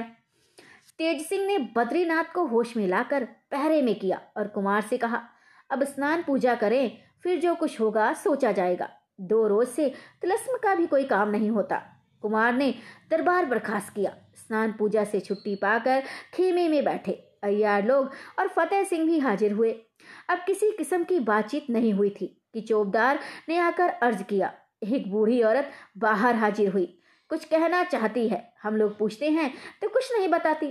कहती है, जो कुछ है कुमार से कहूँगी, क्योंकि उन्हें के मतलब की बात है। कुमार ने कहा, उसे जल्दी अंदर लाओ। चौबदार ने उस बुढ़िया को हाजिर किया। देखते ही तेज सिंह के मुँह से निकला, क्या पिसाचों और डाकनियों का दरबा खुल पड़ा है? उस बुढ़िया ने भी ये बात सुन ली। लाल लाल आँखें कर तेज सिंह की तरफ़ देखने लगी और बोली, बस, कुछ ना कहूँगी, जाती हूँ। मेरा क्या बिगड़ेगा? जो कुछ नुकसान होगा, कुमार का होगा। ये कहकर खेमे के बाहर चली गई। कुमार का इशारा पा चौबदार समझा बुझा कर उसे पुनः ले आया ये औरत भी अजीब सूरत की थी। उम्र लगभग सत्तर वर्ष की होगी। बाल कुछ कुछ सफ़ेद, आधे से जाता दांत गायब, लेकिन दो बड़े बड़े और टेढ़े हागे वाले दांत दो दो अंगुल बाहर निकले हुए थे, जिनमें जर्दी और कीट जमी हुई थी। मोटे कपड़े की साड़ी बदन पर थी, जो बहुत ही मैली और सिर की तरफ़ से चिकट हो रही थी। बड़ी सी पीतल की नत नाक में और पीतल ही के घुंघरू पैर में पहने हुए थे। तेज सिंह ने कहा, क्यों, क्या चाहती हो? बुढ़िया, अरे जरा दम ले लूँ तो कहूँ, फिर तुमसे क्यों कहने लगी? जो कुछ कहना है, खास कुमार ही से कहूँगी। कुमार अच्छा मुझी से क्या क्या कहती है? बुढ़िया, तुमसे तो कहूँगी ही, तुम्हारे बड़े मतलब की बात है। देवी सिंह, अब डेढ़ घंटे तक खांसेगी, तब कहेगी। बुढ़िया, फिर दूसरे ने दखल दिया। कुमार, नहीं नहीं, कोई ना बोलेगा। बुढ़िया, एक बात है, मैं जो कुछ कहूँगी, तुम्हारे मतलब की कहूँगी, जिसको सुनते ही खुश हो जाओगे, मगर उसके बदले में मैं भी कुछ चाहती हूँ। कुमार हाँ हाँ तुझे भी कुछ कर, खुश कर देंगे। बुढ़िया पहले तुम इस बात की कसम खाओ कि तुम या तुम्हारा कोई आदमी मुझको कुछ ना कहेगा और मारने पीटने या कैद करने का तो नाम भी ना लेगा। कुमार जब हमारे भले की बात है तो कोई तुमको क्यों मारने या कैद करने लगा? बुढ़िया हाँ ये तो ठीक है मगर मुझे डर मालूम होता है क्योंकि मैंने आपके लिए वह काम किया है कि अगर हज़ार बरस भी आपके लो, यार लोग कोशिश करते तो वह ना होता। इस सबब से मुझे डर मालूम होता है कि कहीं आपके अयार लोग खार खाकर मुझे तंग ना करें। उस बूढ़ी की बात सुनकर सब दंग हो गए और सोचने लगे कि ये कौन सा काम है जो ये कर आई है कि आसमान पर चढ़ी जाती है। आखिर कुमार ने कसम खाई कि चाहे तू कुछ कहे, मगर हम या हमारा आदमी तुझे कुछ ना कहेगा। तब वे फिर बोली मैं उस वन कन्या का पूरा पता आपको दे सकती हूँ और एक तरकीब ऐसी बता सकती हूँ कि आप घड़ी भर में बिल्कुल तिलिस्म तोड़कर कुमारी चंद्रकांता से जा मिले। बुढ़िया की बात सुनकर सब खुश हो गए। कुमार ने कहा, अगर ऐसा ही है तो जल्द बता कि वह वन कन्या कौन है और घड़ी भर में तिलिस्म कैसे टूटेगा? बुढ़िया, पहले मेरे नाम की बात तो कर लीजिए। कुमार, अगर तेरी बात सच हुई तो जो कहेगी वही नाम मिलेगा। बुढ़िया तो इसके लिए कसम खाइए। कुमार अच्छा क्या इनाम लेगी? पहले ये तो सुन लूँ। बुढ़िया, बस और कुछ नहीं, केवल इतना ही कि आप मुझसे शादी कर ले। वन कन्या और चंद्रकांता से तो चाहे जब शादी हो, मगर मुझसे आज ही हो जाए, क्योंकि मैं बहुत दिनों से तुम्हारे इश्क में फंसी हुई हूँ, बल्कि तुम्हारे मिलने की तरकीब सोचते सोचते बूढ़ी हो चली। आज मौका मिला कि तुम मेरे हाथ फंस गए। बस अब देर मत करो, नहीं तो मेरी जवानी निकल जाएगी। फिर पछताओगे? बुढ़िया की बातें सुन सारे गुस्से, मारे गुस्से के कुमार का चेहरा लाल हो गया और उनके अयार लोग भी दांत पीसने लगे। मगर क्या करें? लाचार थे।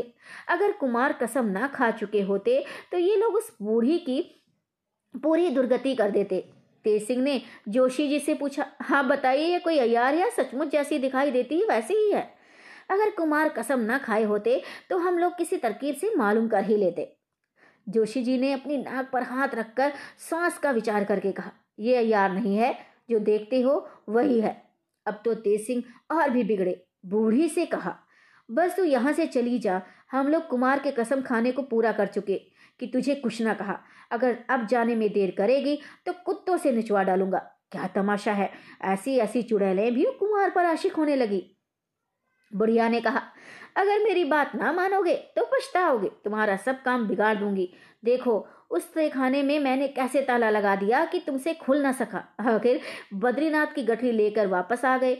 अब जाकर महाराज शिवदत्त को छुड़ा देती हूँ, फिर और फसाद करूँगी। ये कहती हुई गुस्से के मारे लाल लाल आँखें किए खेमे के बाहर निकल गई। तेज सिंह के इशारे से देवी सिंह भी उसके पीछे चले गए। कुमार, क्यों तेज सिंह? चुड़ैल तो अजब आफत मालूम पड़ती है। कहती है कि तहखाने में मैंने ही ताला लगा दिया था। तेज सिंह, क्या मामला है कुछ समझ में नहीं आता। जोशी, अगर इसका कहना सच है तो हम लोगों के लिए बड़ी भारी बला पैदा हुई। तेज सिंह, इसकी सच्चाई झुठाई तो शिवदत्त के छूटने ही से मालूम हो जाएगी। अगर सच्ची निकली तो बिना जान से मारे न छोड़ूँगा। जोशी, ऐसे को कौन मारना ही ज़रूरी है? तेज सिंह, कुमार ने कुछ ये कसम तो खाई नहीं है कि जन्म भर कोई इसको कुछ ना कहेगा। कुमार हाय, आज मुझको ये दिन भी देखना पड़ा। तेज सिंह, आप चिंता ना कीजिए, देखिए तो हम लोग क्या करते हैं। देवी सिंह उसके पीछे गए ही हैं, कुछ पता लिए बिना नहीं आते।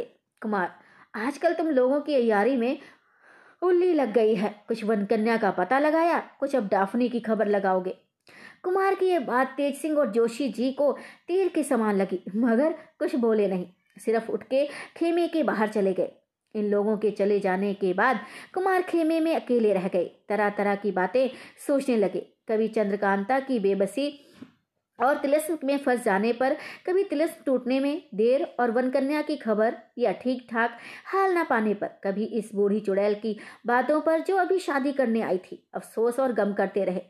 तबीयत बिल्कुल उदास थी। आखिर दिन बीत गया और शाम हुई। कुमार ने फतेह सिंह को बुलाया। जब वे आए तो पूछा, तेज सिंह कहाँ है? उन्होंने जवाब दिया, कुछ मालूम नहीं, जोशी जी को साथ लेकर कहे गए हैं। उपन्यास के अगले भाग को सुनने के लिए मेरे पेज को फॉलो करें, सब्सक्राइब करें, लाइक करें, शेयर करें। तब तक के लिए सबको नमस्ते, सबको प्रणाम।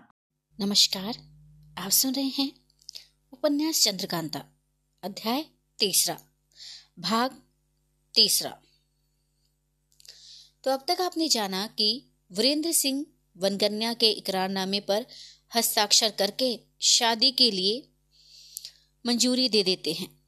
परंतु एक और आफत उनके गले पड़ जाती है, जो कि एक बुढ़िया है और वो भी वीरेंद्र सिंह से शादी करने की गुजारिश करती है और बदले में एक शर्त रखती है। तो आइए जानते हैं कि क्या वीरेंद्र सिंह उस बुढ़िया से शादी करने के लिए मंजूरी देंगे? क्या वह उनकी शर्त मानकर चंद्रकांता को छुड़ाएँगे?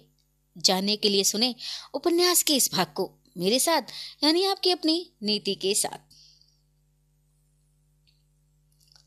तो देवी सिंह उस बुढ़िया के पीछे रवाना हुए। जब तक दिन बाकी रहा, बुढ़िया चलती गई। उन्होंने भी पीछा नहीं छोड़ा। कुछ रात गए, तक वह चुड़ैल एक छोटे से पहाड़ के दरे में पहुँची, जिसके दोनों तरफ़ ऊँची ऊँची पहाड़ियाँ थी। थोड़ी दूर इस दर्रे के अंदर जा, वह खो में घुस गई, जिसका मुँह बहुत छोटा, सिर्फ़ एक आदमी के जाने के लायक था। देवी सिंह ने समझा, शायद यही इसका घर होगा। ये सोच पेड़ के नीचे बैठ गए।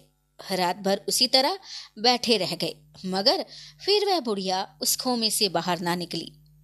सवेरा होते ही देवी सिंह भी उसी खो में घुसे। उस खो के अंदर बिल्कुल अंधकार था। देवी सिंह टटोलते हुए चले जा रहे थे। अगल बगल जब हाथ फैलाते तो दीवार मालूम पड़ती, जिससे जाना जाता है कि ये खो एक सुरंग के तौर पर है। इसमें कोई कोठरी या रहने की जगह नहीं है। लगभग दो मील गए होंगे कि सामने की तरफ़ एक चमकती हुई रोशनी नज़र आई। जैसे जैसे आगे जाते थे, रोशनी बढ़ी मालूम होती थी। जब पास पहुँचे तो सुरंग के बाहर निकलने का दरवाज़ा देखा। देवी सिंह बाहर हुए, अपने को एक छोटी सी पहाड़ी नदी के किनारे पाया। इधर उधर निगाह दौड़ाकर देखा तो चारों तरफ़ घना जंगल। कुछ मालूम ना पड़ा कि कहाँ चले आए और लश्कर में जाने की कौन सी राह है। दिन भी पहर भर से ज़्यादा जा चुका था। सोचने लगे कि इस बुढ़िया ने खूब छकाया। न मालूम वह किस राह से निकल कर कहाँ चली गई। अब उसका पता लगाना बहुत ही मुश्किल है। फिर इसी सुरंग की राह से फिरना पड़ा, क्योंकि ऊपर से जंगल जंगल लश्कर में जाने की राह मालूम नहीं। कहीं ऐसा ना हो कि भूल जाएँ तो और भी खराबी हो। बड़ी भूल हुई कि रात को बूढ़ी के पीछे पीछे हम भी इस सुरंग में क्यों ना घुसे। मगर ये क्या मालूम था कि सुरंग में दूसरी तरफ़ निकल जाने के लिए रास्ता है। देवी सिंह मारे गुस्से के दांत पीसने लगे, मगर कर ही क्या सकते थे? बुढ़िया तो मिली नहीं कि कसर निकालते। आखिर लाचार हो उसी सुरंग की राह से वापस हुए और शाम होते होते लश्कर में पहुँचे। कुमार के खेमे में गए, देखा कि कई आदमी बैठे हैं और वीरेंद्र सिंह, फतेह सिंह से बातें कर रहे हैं। देवी सिंह को देख सब कोई खेमे के बाहर चले गए। सिर्फ़ फतेह सिंह रह गए। कुमार ने पूछा, क्यों? उस बुढ़िया की क्या खबर लाए? देवी सिंह, बूढ़ी ने तो बेहिसाब धोखा दिया। कुमार, क्या धोखा दिया? देवी सिंह ने बुढ़िया के पीछे जाकर परेशान होने का सब हाल कहा, जिसे सुनकर कुमार और भी उदास हो गए। देवी सिंह ने फतेह सिंह से पूछा, हमारे उस्ताद और जोशी जी कहाँ हैं? उन्होंने जवाब दिया बूढ़ी चुड़ैल के आने से कुमार बहुत रंज में थे। उसी हालत में तेज सिंह से कह बैठे कि तुम लोगों की अयारी में इन दिलों उल्ली लग गई है। इतना सुन गुस्से में आकर जोशी जी को साथ ले कहीं चले गए। अभी तक नहीं आए हैं। देवी सिंह, कब गए? फतेह सिंह, तुम्हारे जाने के थोड़ी देर बाद। देवी सिंह, इतने गुस्से में उस्ताद का जाना खाली ना होगा। ज़रूर कोई अच्छा काम करके ही आएँगे। कुमार, देखना चाहिए। इतने में तेज सिंह और ज्योतिषी जी वहाँ पहुँचे। इस वक्त उनके चेहरे पर खुशी और मुस्कुराहट छलक रही थी, जिसे सब समझे कि ज़रूर कोई काम करके आए हैं। कुमार ने पूछा, क्यों? क्या खबर है? तेज सिंह, अच्छी खबर है कुमार, कुछ कहोगे भी कि इसी तरह? तेज सिंह आप सुन के क्या कीजिएगा? कुमार, क्या मेरे सुनने लायक नहीं है? तेज सिंह आपके सुनने लायक क्यों नहीं है? मगर अभी न कहेंगे। कुमार, भला कुछ तो कहो। तेज सिंह, कुछ भी नहीं। देवी सिंह, भला उस्ताद हमें भी तो बताओगे या नहीं? तेज सिंह, क्या तुमने उस्ताद कहकर पुकारा? इससे तुमको बता देते हैं। देवी सिंह, छक मारोगे और बताओगे। तेज सिंह, तुम कौन सा जस लगा आए पहले ये तो बताओ। देवी सिंह, मैं तो आपकी शागिर्दी में बट्टा लगा आया तेज सिंह तो बस हो चुका। ये बातें हो ही रही थी कि चौकदार ने आकर हाथ जोड़कर अर्ज़ किया। महाराज शिवदत्त के दीवान आए हैं। सुनकर कुमार ने तेज सिंह की तरफ़ देखा, फिर कहा अच्छा आने दो। उनके साथ वाले बाहर ही रहें। महाराज शिवदत्त के दीवान खेमे में हाजिर हुए और सलाम करके बहुत से जवाहरात नज़र किया। कुमार ने हाथ से छू दिया। दीवान ने अर्ज़ किया, हे नज़र, महाराज शिवदत्त की तरफ़ से लाया हूँ। ईश्वर की दया और आपकी कृपा से महाराज कैसे छूट गए हैं। हाथे ही दरबार करके हुक्म दे दिया कि आज से हमने कुंवर वीरेंद्र सिंह की ताबेदारी कबूल की। हमारे जितने मुलाजिम या अयार हैं, वे भी आज से कुमार को अपना मालिक समझें। बाद इसके मुझको ये नज़र और अपने हाथ का लिखा खत देकर हुजूर ने भेजा है। इस नज़र को कबूल किया जाए। कुमार ने नज़र कबूल कर तेज सिंह के हवाले की और दीवान साहब को बैठने का इशारा किया। वे खत देकर बैठ गए। कुछ रात जा चुकी थी। कुमार ने उसी वक्त दरबार आम किया। जब अच्छी तरह दरबार भर गया, तब तेज सिंह को हुक्म दिया कि खत ज़ोर से पढ़ो। तेज सिंह ने पढ़ना शुरू किया। लंबे चौड़े से नामे के बाद ये लिखा था मैं किसी ऐसे सबब से उस तहखाने की कैसे छूटा जो आप ही की कृपा से छूटना कहला सकता है। आप ज़रूर इस बात को सोचेंगे कि मैं आपकी दया से कैसे छूटा। आपने तो कैद ही किया था। तो ऐसा सोचना नहीं चाहिए। किसी सबब से मैं अपने छूटने का खुलासा हाल नहीं कह सकता और ना हाजिर ही हो सकता हूँ। मगर जब मौका होगा और आपको मेरे छूटने का हाल मालूम होगा, यकीन हो जाएगा कि मैंने झूठ नहीं कहा था। अब मैं उम्मीद करता हूँ कि आप मेरे बिल्कुल कसूरों को माफ़ करके ये नज़र कबूल करेंगे। आज से हमारा कोई अयार या मुलाजिम आपसे अयारी या दगा नहीं करेगा और आप भी इस बात का ख्याल रखें। आपका शिवदत्त। इस खत को सुनकर सब खुश हो गए। कुमार ने हुक्म दिया कि पंडित बद्रीनाथ जी जो हमारे यहाँ कैद हैं, लाए जाएँ। जब वे आए, कुमार के इशारे से उनके हाथ पैर खोल दिए गए। उन्हें बाहरी खिलत पहनाकर दीवान साहब के हवाले किया और हुक्म दिया कि आप दो रोज यहाँ रहकर चुनारगढ़ जाएँ। फतेह सिंह को उनकी मेहमानदारी के लिए हुक्म देकर दरबार बर्खास्त किया। जब दरबार बर्खास्त हुआ, आधी रात जा चुकी थी। फतेह सिंह दीवान साहब को लेकर अपने खेमे में गए। थोड़ी देर बाद कुमार के खेमे में तेज सिंह, देवी सिंह और जोशी जी फिर इकट्ठे हुए। उस वक्त सिवाय इन चारों आदमियों के और कोई वहाँ नहीं था। कुमार, क्यों तेज सिंह? बुढ़िया की बात तो ठीक निकली। तेज सिंह, जी हाँ मगर महाराज शिवदत्त के खत से तो कुछ और ही बात पाई जाती है। देवी सिंह, उसके लिखने का कौन ठिकाना? कहीं वह धोखा ना देता हो। ज्योतिषी हाँ इस वक्त बहुत सोच विचार कर काम करने का मौका है। चाहे शिवदत्त कैसे ही सफ़ाई दिखाए, मगर दुश्मन का विश्वास कभी नहीं करना चाहिए। तेज सिंह। आप ज्योतिषी हैं, विचारिए तो ये खत शिवदत्त ने सच्चे दिल से लिखी है या खटाई रख कर जोशी। ये खत तो उसने सच्चे दिल से लिखा है, मगर ये विश्वास नहीं होता कि आगे भी उसका दिल साफ़ बना रहेगा या नहीं। तेज सिंह, आजकल तो ऐसे ऐसे मामले हो रहे हैं कि किसी के सिर पैर का कुछ पता ही नहीं लगता। अगर ये खत उसने सच्चे दिल से ही लिखा है तो अपने छूटने का खुलासा हाल क्यों नहीं लिखा? ज्योतिषी इसका भी ज़रूर कोई सबब होगा। कुमार, क्या आप रमल से नहीं बता सकते कि वह कैसे छूटा? जोशी, जी नहीं, तिलिस्म में रमल काम नहीं करता और वह तहखाना तिलस्मी है, जिसमें महाराज शिवदत्त कैद किए गए थे। तेज सिंह, कुछ समझ में नहीं आता। देवी सिंह हाँ वह चुड़ैल भी कोई पूरी अयार मालूम होती है। जोशी, कभी नहीं, मैं सोच चुका हूँ अयारी का तो वह नाम ही नहीं जानती। कुमार खैर, जो कुछ होगा देखा जाएगा। अब कल से तिलिस्म तोड़ने में ज़रूर हाथ लगाना चाहिए। तेज सिंह हाँ कल ज़रूर तिलस्म की कार्रवाई शुरू हो। कुमार अच्छा अब तुम लोग भी जाओ। तीनों अयार कुमार से विदा हो अपने अपने डेरे में गए।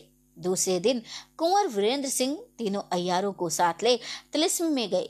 तिलस्मी किताब और ताली भी साथ ले ली। दालान में पहुंचकर तहखाने का ताला खोला पत्थर की चट्टान को निकालकर अलग किया और नीचे उतरकर कोठरी में होते हुए बाग में पहुँचे, जहाँ थोड़ी सी ज़मीन खोदकर छोड़ आए थे। उसी ज़मीन को ये लोग मिलकर फिर खोदने लगे। आठ नौ हाथ ज़मीन खोदने के बाद एक संदूक मालूम पड़ा, जिसके ऊपर का पल्ला बंद था और ताले का मुँह एक छोटे से तांबे के पत्थर से ढका हुआ था, जिससे अंदर मिट्टी ना जाने पाए। कुमार ने चाहा कि संदूक को बाहर निकाल मगर हो न सका। जो जो चारों तरफ़ से मिट्टी हटाते थे, नीचे से संदूक चौड़ा निकल आता था। कोशिश करने पर भी इसका पता नहीं लग सका कि वह ज़मीन में कितने नीचे तक गड़ा हुआ है। आखिर लाचार होकर कुमार ने तिलस्मी किताब खोली और पढ़ने लगे तो ये लिखा हुआ पाया ताली में रस्सी बांधकर जब बाग में उसे घसीटते फिरोगे तो एक जगह वह ताली ज़मीन से चिपक जाएगी। वहाँ की मिट्टी ताली उठा लेना, बाद इसके उस ज़मीन को खोदना, जब तक कि एक संदूक का मुँह दिखाई न पड़े। जब संदूक के ऊपर का हिस्सा निकल आए, खोदना बंद कर देना, क्योंकि असल में ये संदूक नहीं, दरवाज़ा है। बाग के बीचों बीच जो फवारा है ना, उसके पूर्व तरफ़ ठीक सात हाथ हटकर ज़मीन खोदना एक हांडी निकलेगी। उसी में उसकी ताली है। उसे लाकर उस तहखाने का ताला खोलना। सीढ़ियाँ दिखलाई पड़ेंगी। उसी रास्ते से नीचे तुम उतर जाना। भीतर से वह तहखाना बहुत अंधेरा और धुएँ से भरा हुआ होगा। खबरदार, कोई रोशनी मत करना, क्योंकि आग या मशाल के लगने से ही वह धुआँ जल उठेगा, जिससे बड़ा उपद्रव होगा और तुम लोगों की जान न बचेगी। मुँह पर कपड़ा लपेट कर उस तहखाने में उतरना। टटोलते हुए जिधर रास्ता मिले जल्दी जल्दी चले जाना, जिससे नाक के रास्ते धुआँ दिमाग में न चढ़ने पाए। थोड़ी ही दूर जाकर एक चमकती कोठरी मिलेगी, जिसमें की कुल चीज़ें दिखाई पड़ती होंगी। तमाम कोठरी में नीचे से ऊपर तक तार लगे होंगे। बहुत खोज करने की कोई ज़रूरत नहीं। तलवार से जल्दी जल्दी इन तारों को काट कर बाहर निकल आना। इतना पढ़कर कुमार ने छोड़ दिया।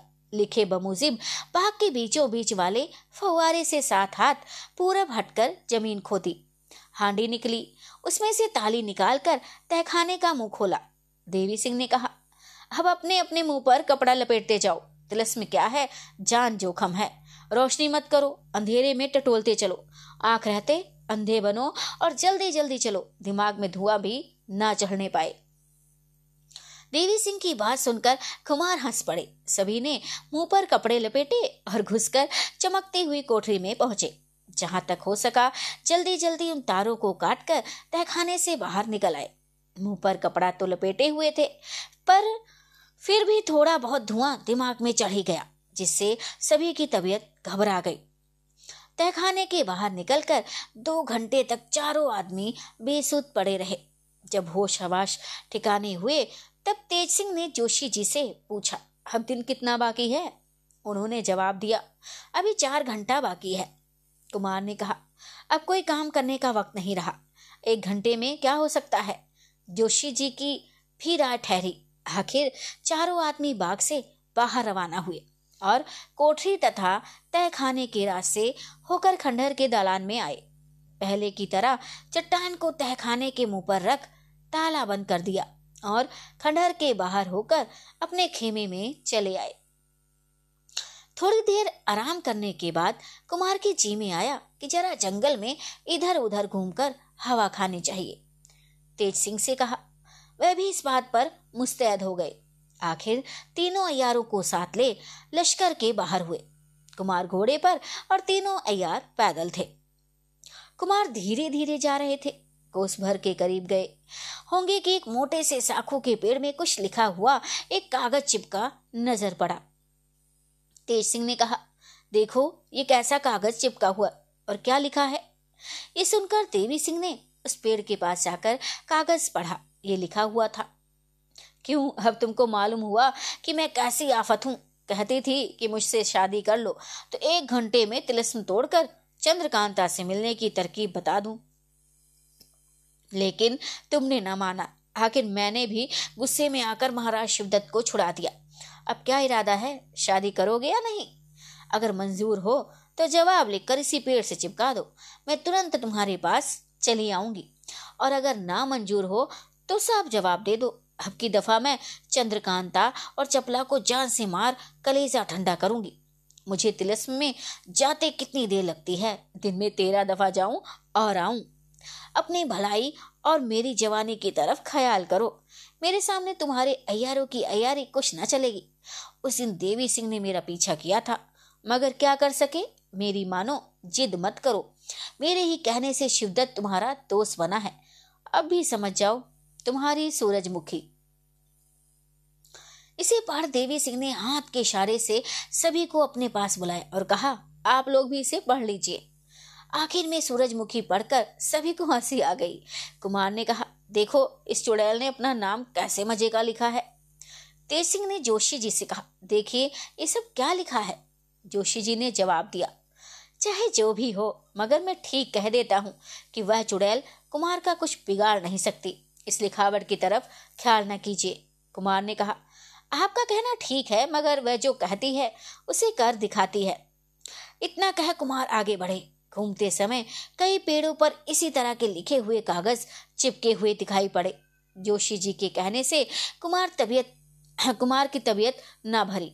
उदास होकर अपने लश्कर में लौट आए और तीनों अयारों के साथ अपने खेमे में चले गए।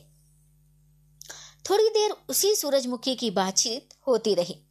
पहर रात गई, जब तेज सिंह ने कुमार से कहा, हम लोग इस वक्त बदलादवी को जाते हैं। शायद कोई नई बात नज़र पड़ जाए। ये कहकर तेज सिंह, देवी सिंह और जोशी जी कुमार से विदा होकर गश्त लगाने चले गए। कुमार भी कुछ भोजन करके पलंग पर जा लेटे। नींद काहे को आनी थी? पड़े पड़े कुमारी चंद्रकांता की बेबसी वन कन्या की चाह और बूढ़ी सुडैल, चुड़ैल की शैतानी को सोचते सोचते आधी रात से भी ज़्यादा गुजर गई।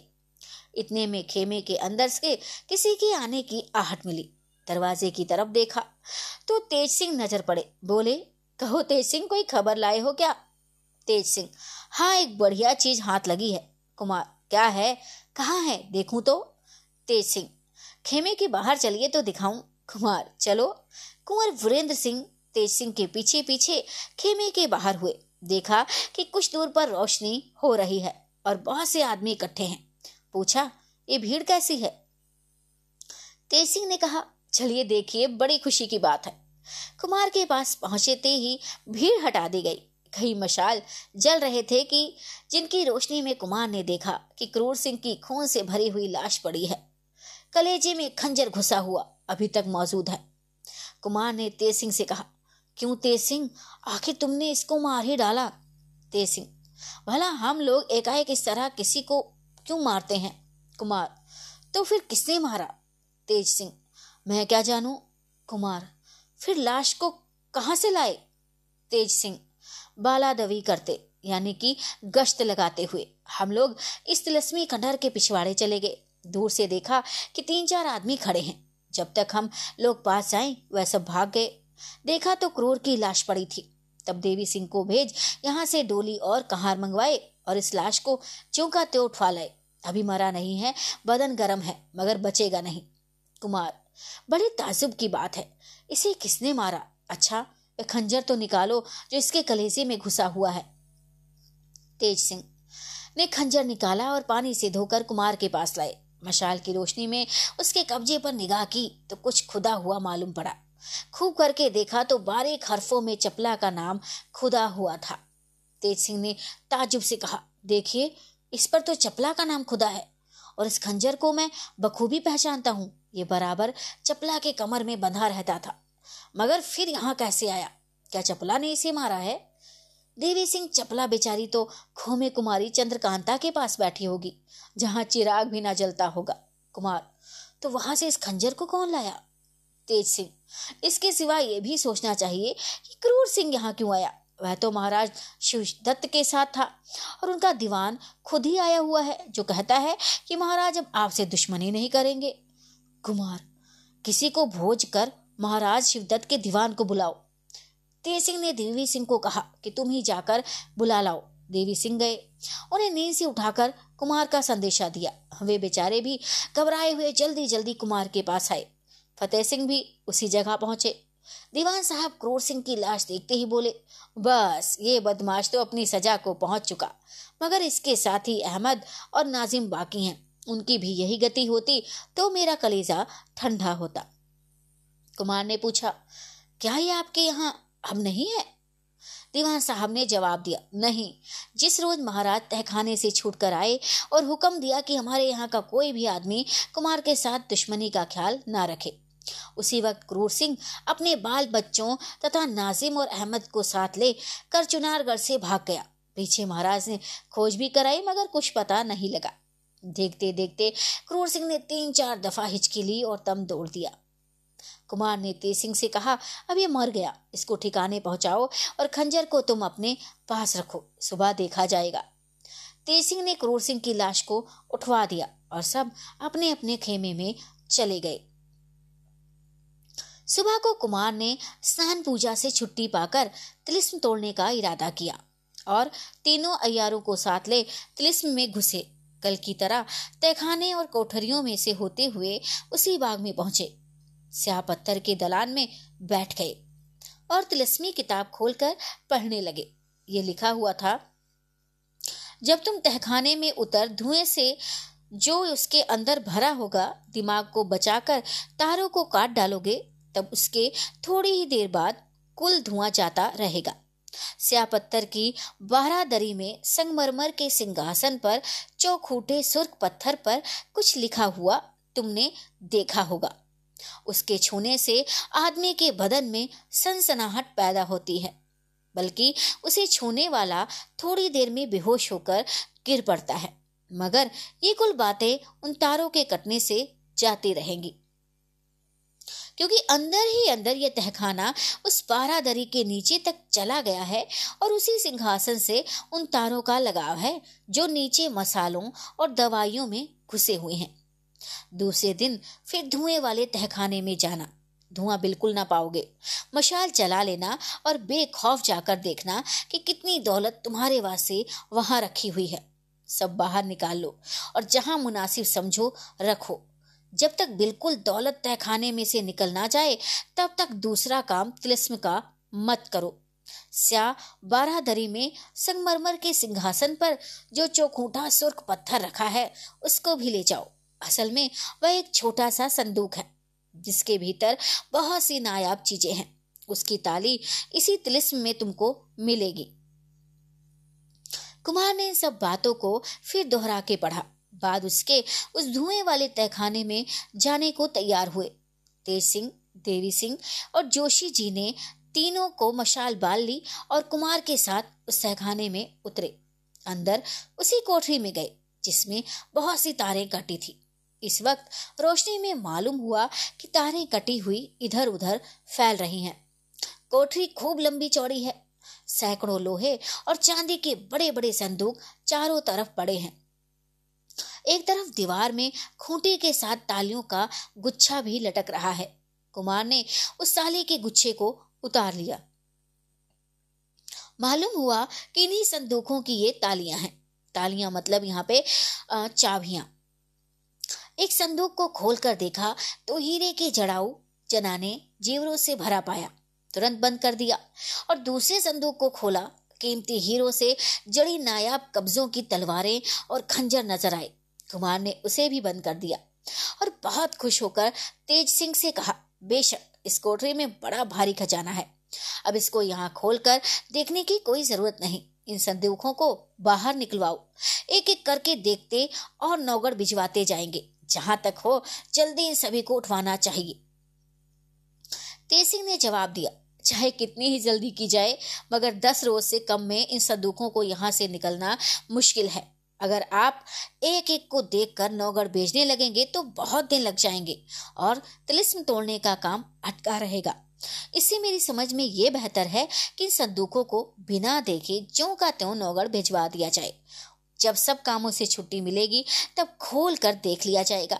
ऐसा करने से किसी को मालूम भी ना होगा कि इसमें क्या निकला और दुश्मनों की आँख भी ना पड़ेगी। ना मालूम कितनी दौलत इसमें भरी हुई है, जिसकी हिफाजत के लिए इतना बड़ा तिलस्म बनाया गया।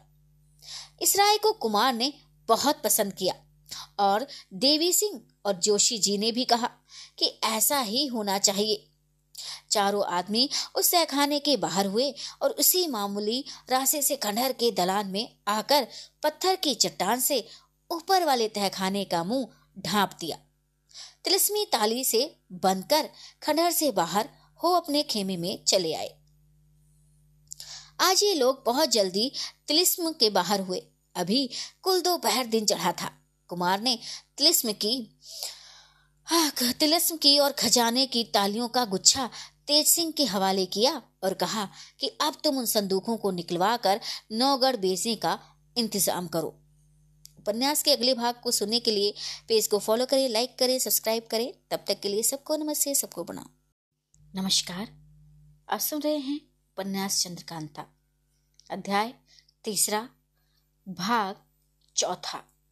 तो अब तक आपने सुना कि महाराज शिवदत्त कैसे छूट गए हैं और उन्होंने कुंवर को दोषी का प्रस्ताव भेजा है। इधर वीरेंद्र सिंह चल पड़े हैं तिलिस्म को तोड़ने के लिए। अब आगे। आइए सुनते हैं उपन्यास के इस भाग को, मेरे साथ, यानी आपकी अपनी नीति के साथ। तेज सिंह को तिलिस्म में से खजाने के संदूकों को निकलवा कर नौगढ़ भिजवाने में कई दिन लगे, क्योंकि उसके साथ पहरे वगैरह का बहुत कुछ इंतज़ाम करना पड़ा। रोज तिलिस्म में जाते और पहरा दिन बाग जब बाकी रहता, तिलिस्म से बाहर निकल आया करते। जब तक कुल असबाब नौगढ़ रवाना नहीं कर दिया गया, तब तक तिलिस्म तोड़ने की कार्रवाई बंद ही रही। एक रात कुमार अपने पलंग पर सोए हुए थे। आधी रात जा चुकी थी। कुमारी चंद्रकांता और वन कन्या की याद में अच्छी तरह नींद नहीं आ रही थी। कभी जागते, कभी सो जाते। आखिर एक गहरी नींद ने अपना असर यहाँ तक जमाया कि सुबह क्या, बल्कि दो घड़ी दिन चढ़े तक आँख खुलने न दी। जब कुमार की नींद खुली, अपने को उस खेमे में ना पाया जिसमें सोए थे, अथवा जो तिलस्म के पास जंगल में था, बल्कि उसकी जगह एक बहुत सजे हुए कमरे को देखा, जिसकी छत में कई बेशकीमती झाड़ और शीशे लटक रहे थे। ताजुब में पड़ इधर उधर देखने लगे। मालूम हुआ कि ये एक बहुत भारी दीवान खाना है। जिसमें तीन तरफ़ संगमरमर की दीवार और चौथी तरफ़ बड़े बड़े खूबसूरत दरवाजे हैं, जो इस समय बंद हैं। दीवारों पर कई दीवारें लगी हुई हैं, जिनमें दिन निकल आने पर भी अभी तक मोमबत्तियाँ जल रही हैं। ऊपर उसके चारों तरफ़ बड़ी बड़ी खूबसूरत और हसीन औरतों की तस्वीरें लटक रही थी। लंबी दीवार के बीचों बीच एक तस्वीर, आदमी के कद के बराबर सोने के चौखटे में जड़ी। दीवार के साथ लगी हुई थी। कुमार की निगाह तमाम तस्वीरों पर से दौड़ती हुई उस बड़ी तस्वीर पर आकर अटक गई। सोचने लगे कि बल्कि धीमी आवाज़ में इस तरह बोलने लगे, जैसे अपने बगल में बैठे हुए किसी दोस्त को कोई कहता हो। आह, इस तस्वीर से बढ़कर इस दीवान खाने में कोई चीज़ नहीं है। और बेशक ये तस्वीर भी उसी की है जिसके इश्क ने मुझे तबाह कर रखा है। वाह, क्या साफ़ भोली सूरत दिखलाई है। कुमार झट से उठ बैठे और उस तस्वीर के पास जाकर खड़े हो गए। दीवान खाने के दरवाजे बंद थे, मगर हर एक दरवाजे के ऊपर छोटे छोटे मुखे बने हुए थे, जिनमें शीशे की टट्टियाँ लगी हुई थी, जिन्हीं से सीधी रोशनी ठीक उस लंबी चौड़ी तस्वीर पर पड़ रही थी जिसको देखने के लिए कुमार पलंग पर से उतरकर उसके पास गए थे। असल में वह तस्वीर कुमारी चंद्रकांता की थी। कुमार उस तस्वीर के पास जाकर खड़े हो गए और फिर उसी तरह बोलने लगे, जैसे किसी दूसरे को जो पास ही खड़ा हो, सुना रहे हैं। आह, क्या अच्छी और साफ़ तस्वीर बनी हुई है। इसमें ठीक उतना ही बड़ा कद है। वैसे ही बड़ी बड़ी आँखें, जिनमें काजल की लकीरें कैसी साफ़ मालूम हो रही हैं।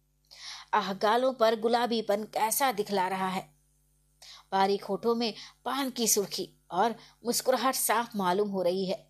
कानों में बाले, माथे में बेंदी और नाक में नत तो है, मगर ये गले की गोप क्या ही अच्छी है और साफ़ बनाई है, जिसके बीच के चमकते हुए मानिक और अगल बगल के कुंदन की उभार में तो हद दर्जे की कारीगरी खर्च की गई है।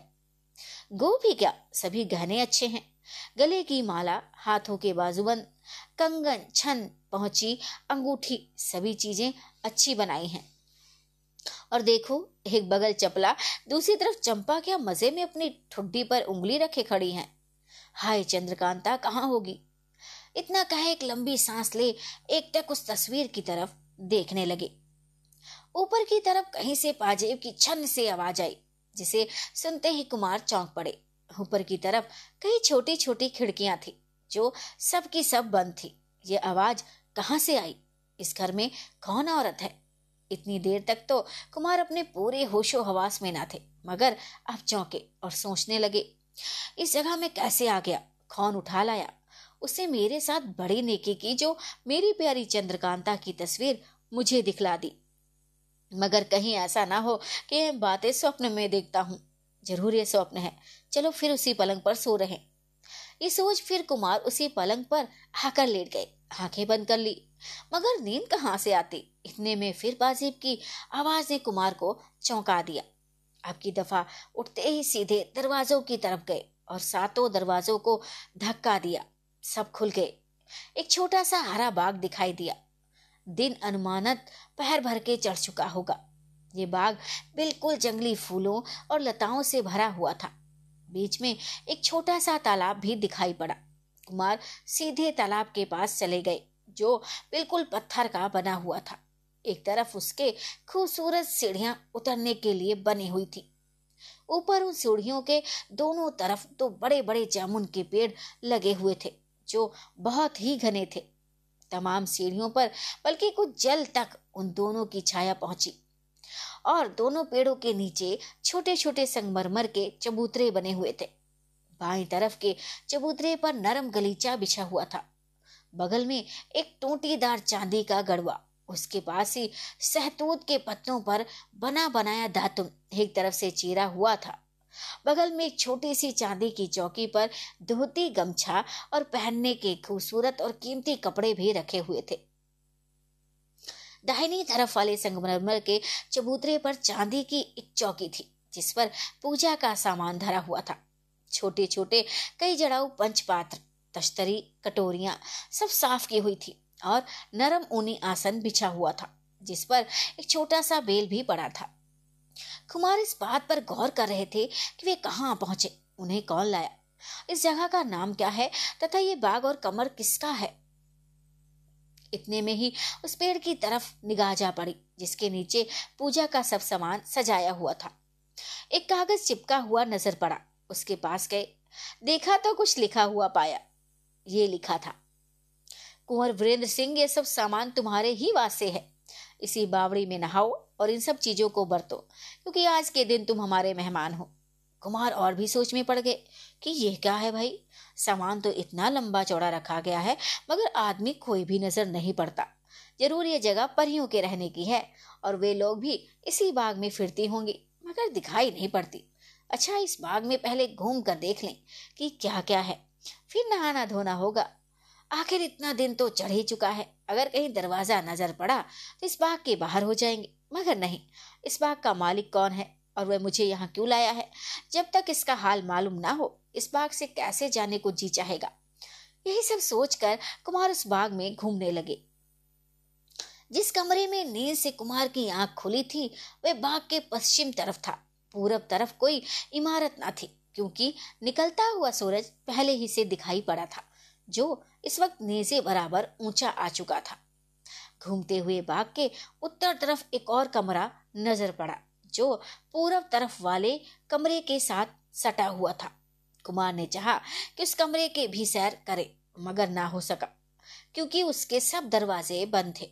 अस्तु, आगे बढ़े और जंगली फूलों, बेलों और खूबसूरत क्यारियों को देखते हुए बाग के दक्षिण तरफ़ पहुँचे। एक छोटी सी कोठरी नज़र पड़ी, जिसकी दीवार पर कुछ लिखा हुआ था। पढ़ने से मालूम हुआ कि पाखाना है। उसी जगह लकड़ी की चौकी पर पानी से भरा हुआ एक लोटा भी रखा था। दिन ढेर पहर से ज़्यादा चढ़ चुका होगा। कुमार की तबीयत घबराई हुई थी। आखिर सोच विचार कर चौकी पर से लोटा उठा लिया और पाखाने गए। बाद इसके बावड़ी में हाथ मुँह धोए, सीढ़ियों के ऊपर जामुन के पेड़ तले चौकी पर बैठकर दातुन किया। बावली में स्नान करके उन्हीं कपड़ों को पहना जो उनके लिए संगमरमर के चबूतरे पर रखे हुए थे। दूसरे पर बैठ के संध्या पूजा की। जब इन सब कामों से छुट्टी पा चुके तो फिर उसी कमरे की तरफ़ आए, जिसमें सोते से आँख खुली थी। और कुमारी चंद्रकांता की तस्वीर देखी थी, मगर उस कमरे के कुल किवाड़ बंद पाए, खोलने की कोशिश की, मगर खुल ना सके। बाहर दालान में खूब कड़ी धूप फैली हुई थी। धूप के मारे तबीयत घबरा उठी। यही जी चाहता था कि कहीं ठंडी जगह मिले तो आराम किया जाए। आखिर उस जगह से हट कुमार घूमते हुए उस, उसी तरफ़ वाले कमरे को देखने चले, जिसमें किवाड़ पैर भर पहले बंद पाए थे। वे अब खुले हुए दिखलाई पड़े, अंदर गए। भीतर से कमरा बहुत साफ़, संगमरमर के फर्श का था। मालूम होता था कि अभी कोई इसे धोकर साफ़ कर गया है। बीच में एक कश्मीरी गलीचा बिछा हुआ था। आगे उसके कई तरह की भोजन की चीज़ें, चांदी और सोने के बर्तनों में सजाई हुई रखी थी। आसन पर एक खत पड़ा था, जिसे कुमार ने उठाकर पढ़ा। ये लिखा हुआ था, आप किसी तरह घबराए नहीं, ये मकान आपके एक दोस्त का है। जहाँ हर तरह से आपकी खातिर की जाएगी। इस वक्त आप भोजन करके बगल की कोठरी में जाएँ, जहाँ आपके लिए पलंग बिछा है। कुछ देर आराम करें। इसे पढ़कर कुमार जी में सोचने लगे कि अब क्या करना चाहिए। भूख बड़े ज़ोर की लगी है पर बिना मालिक के इन चीज़ों को खाने को जी नहीं चाहता। और कुछ पता भी नहीं लगता कि इस मकान का मालिक कौन है जो छिप छिप कर हमारी खातिरदारी की चीज़ें तैयार कर रहा है। पर मालूम नहीं होता कि कौन किधर से आता है। कहाँ खाना बनाता है? मालिक, मकान या उसके नौकर चाकर किस जगह रहते हैं?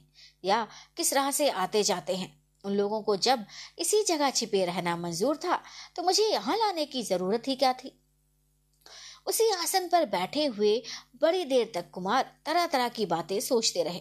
यहाँ तक कि भूख ने उन्हें बेताब कर दिया। आखिर कब तक भूखे रहते? लाचार भोजन की तरफ़ हाथ बढ़ाया, मगर फिर कुछ सोच कर रुक गए और हाथ खींच लिया। भोजन करने के लिए तैयार होकर फिर कुमार के रुक जाने से बड़े ज़ोर के साथ हंसने की आवाज़ आई, जिसे सुनकर कुमार और भी हैरान हुए। इधर उधर देखने लगे, मगर कुछ पता नहीं लगा। ऊपर की तरफ़ कई खिड़कियाँ दिखाई पड़ी, मगर कोई आदमी नज़र नहीं आया। कुमार ऊपर वाली खिड़कियों की तरफ़ देख ही रहे थे कि एक आवाज़ आई, आप भोजन करने में देर न कीजिए, कोई खतरे की जगह नहीं है। भूख के मारे कुमार विकल हो रहे थे। लाचार होकर खाने लगे। सब चीज़ें एक से एक स्वादिष्ट बनी हुई थी। अच्छी तरह से भोजन करने के बाद कुमार उठे। एक तरफ़ हाथ धोने के लिए लोटे में जल रखा हुआ था।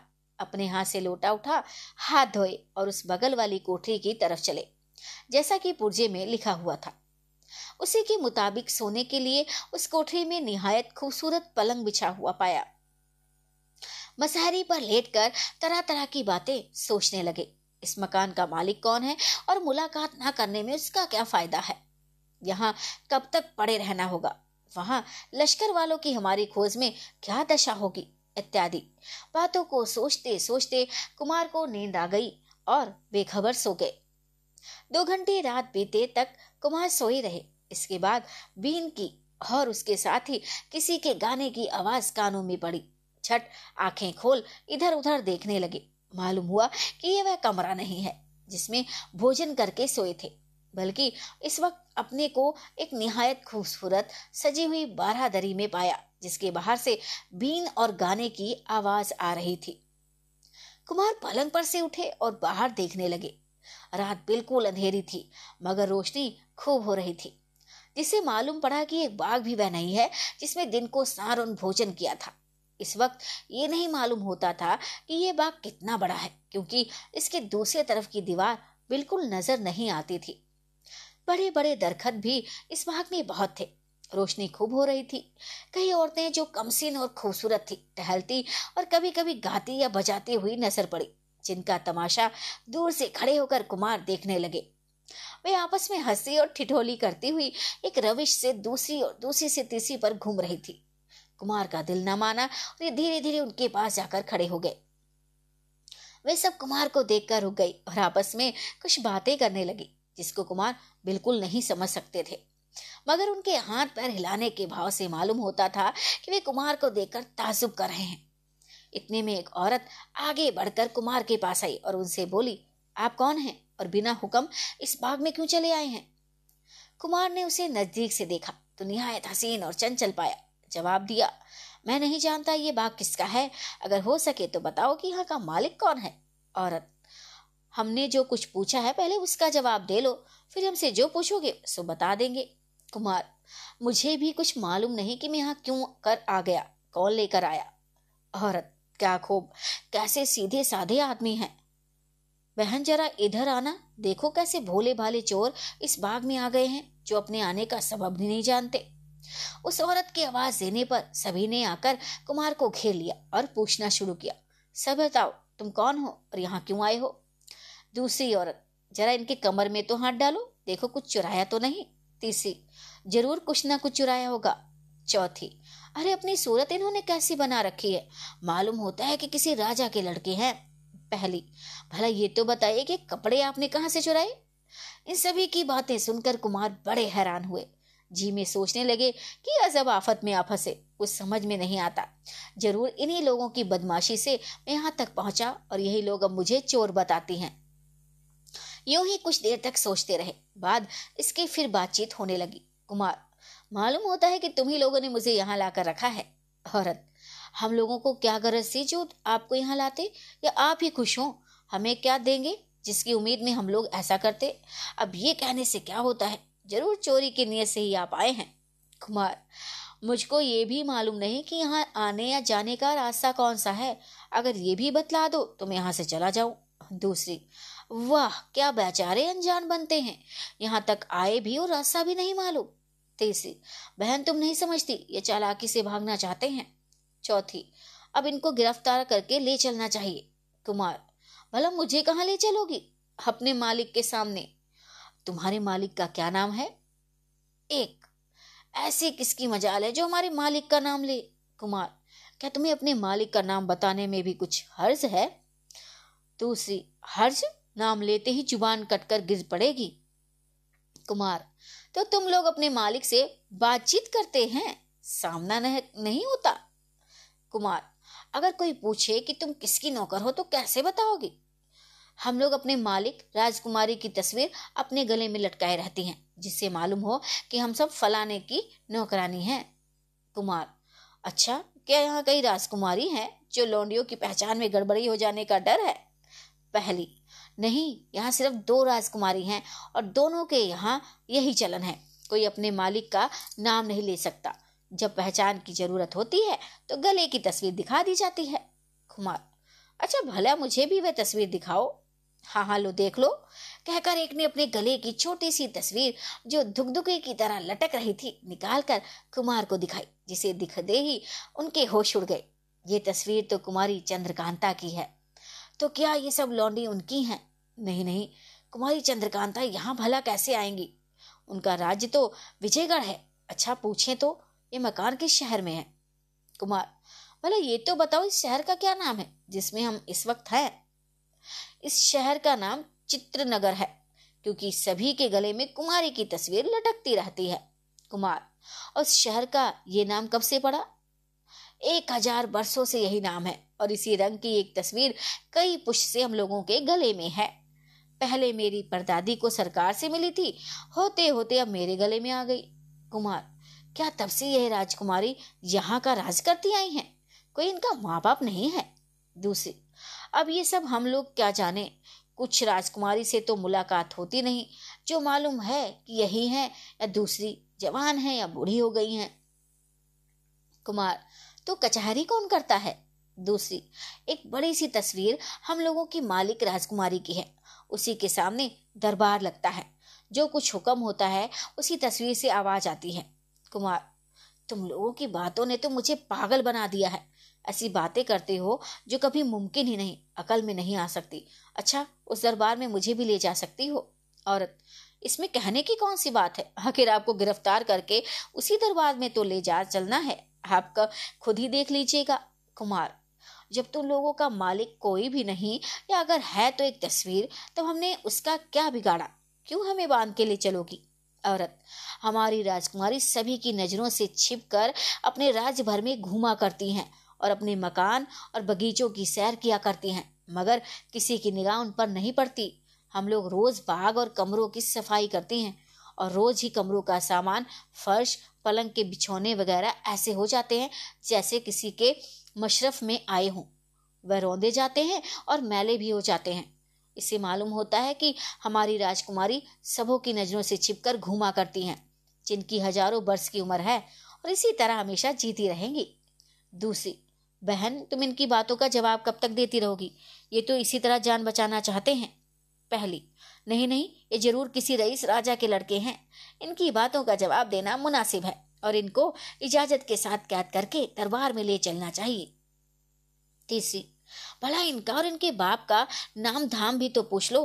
किसी तरह राजा का लड़का समझ लोगी? क्यों जी, आप किसके लड़के हैं और आपका नाम क्या है? कुमार मैं नौगढ़ के महाराज सुरेंद्र सिंह का लड़का वीरेंद्र सिंह हूँ। इनका नाम सुनते ही वे सब खुश होकर आपस में कहने लगी, वाह, इनको तो ज़रूर पकड़ के ले चलना चाहिए। बहुत कुछ इनाम मिलेगा, क्योंकि इन्हीं को गिरफ़्तार करने के लिए सरकार की तरफ़ से मुनादी की गई थी। इन्होंने बड़ा भारी नुकसान किया है। सरकारी तिलिस्म तोड़ डाला और खजाना लूट कर घर ले गए। अब इनसे बात ना करनी चाहिए। जल्दी इनके हाथ पैर बांधो और इसी वक्त सरकार के पास ले चलो। अभी आधी रात नहीं गई, दरबार होता होगा, देर हो जाएगी तो कल दिन में भर इनकी हिफाजत करनी पड़ेगी, क्योंकि हमारे सरकार का दरबार रात ही को होता है। इन सभी की ये बातें सुनकर कुमार की तो अकल चकरा गई, कभी ताजुब, कभी सोच, कभी घबराहट से इनकी अजब हालत हो गई। आखिर उन औरतों की तरफ़ देख कर बोले फसाद क्यों करती हो? हम तो आप ही तुम लोगों के साथ चलने को तैयार हैं। चलो, देखें तुम्हारी राजकुमारी का दरबार कैसा है। एक, जब आप खुद चलने को तैयार हैं, तब हम लोगों को ज़्यादा बखेड़ा करने की ज़रूरत ही क्या है? चलिए, कुमार, चलो। वे सब औरतें गिनती में नौ थी। चार कुमार के आगे, चार पीछे हो उनको ले रवाना हुई और एक यह कहकर चली गई कि मैं पहले खबर करती हूँ कि फलाने डाकू को हम लोगों ने गिरफ़्तार किया है।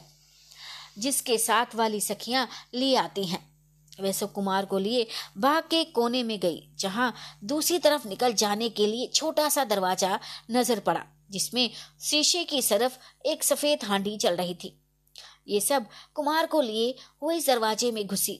थोड़ी दूर जाकर दूसरा बाग जो बहुत सजा था, नज़र पड़ा, जिसमें हद से ज़्यादा रोशनी हो रही थी और कई चौबदार हाथ में सोने चांदी के आसे लिए इधर उधर टहल रहे थे। इनके अलावा और भी बहुत से आदमी घूमते फिरते दिखाई पड़े।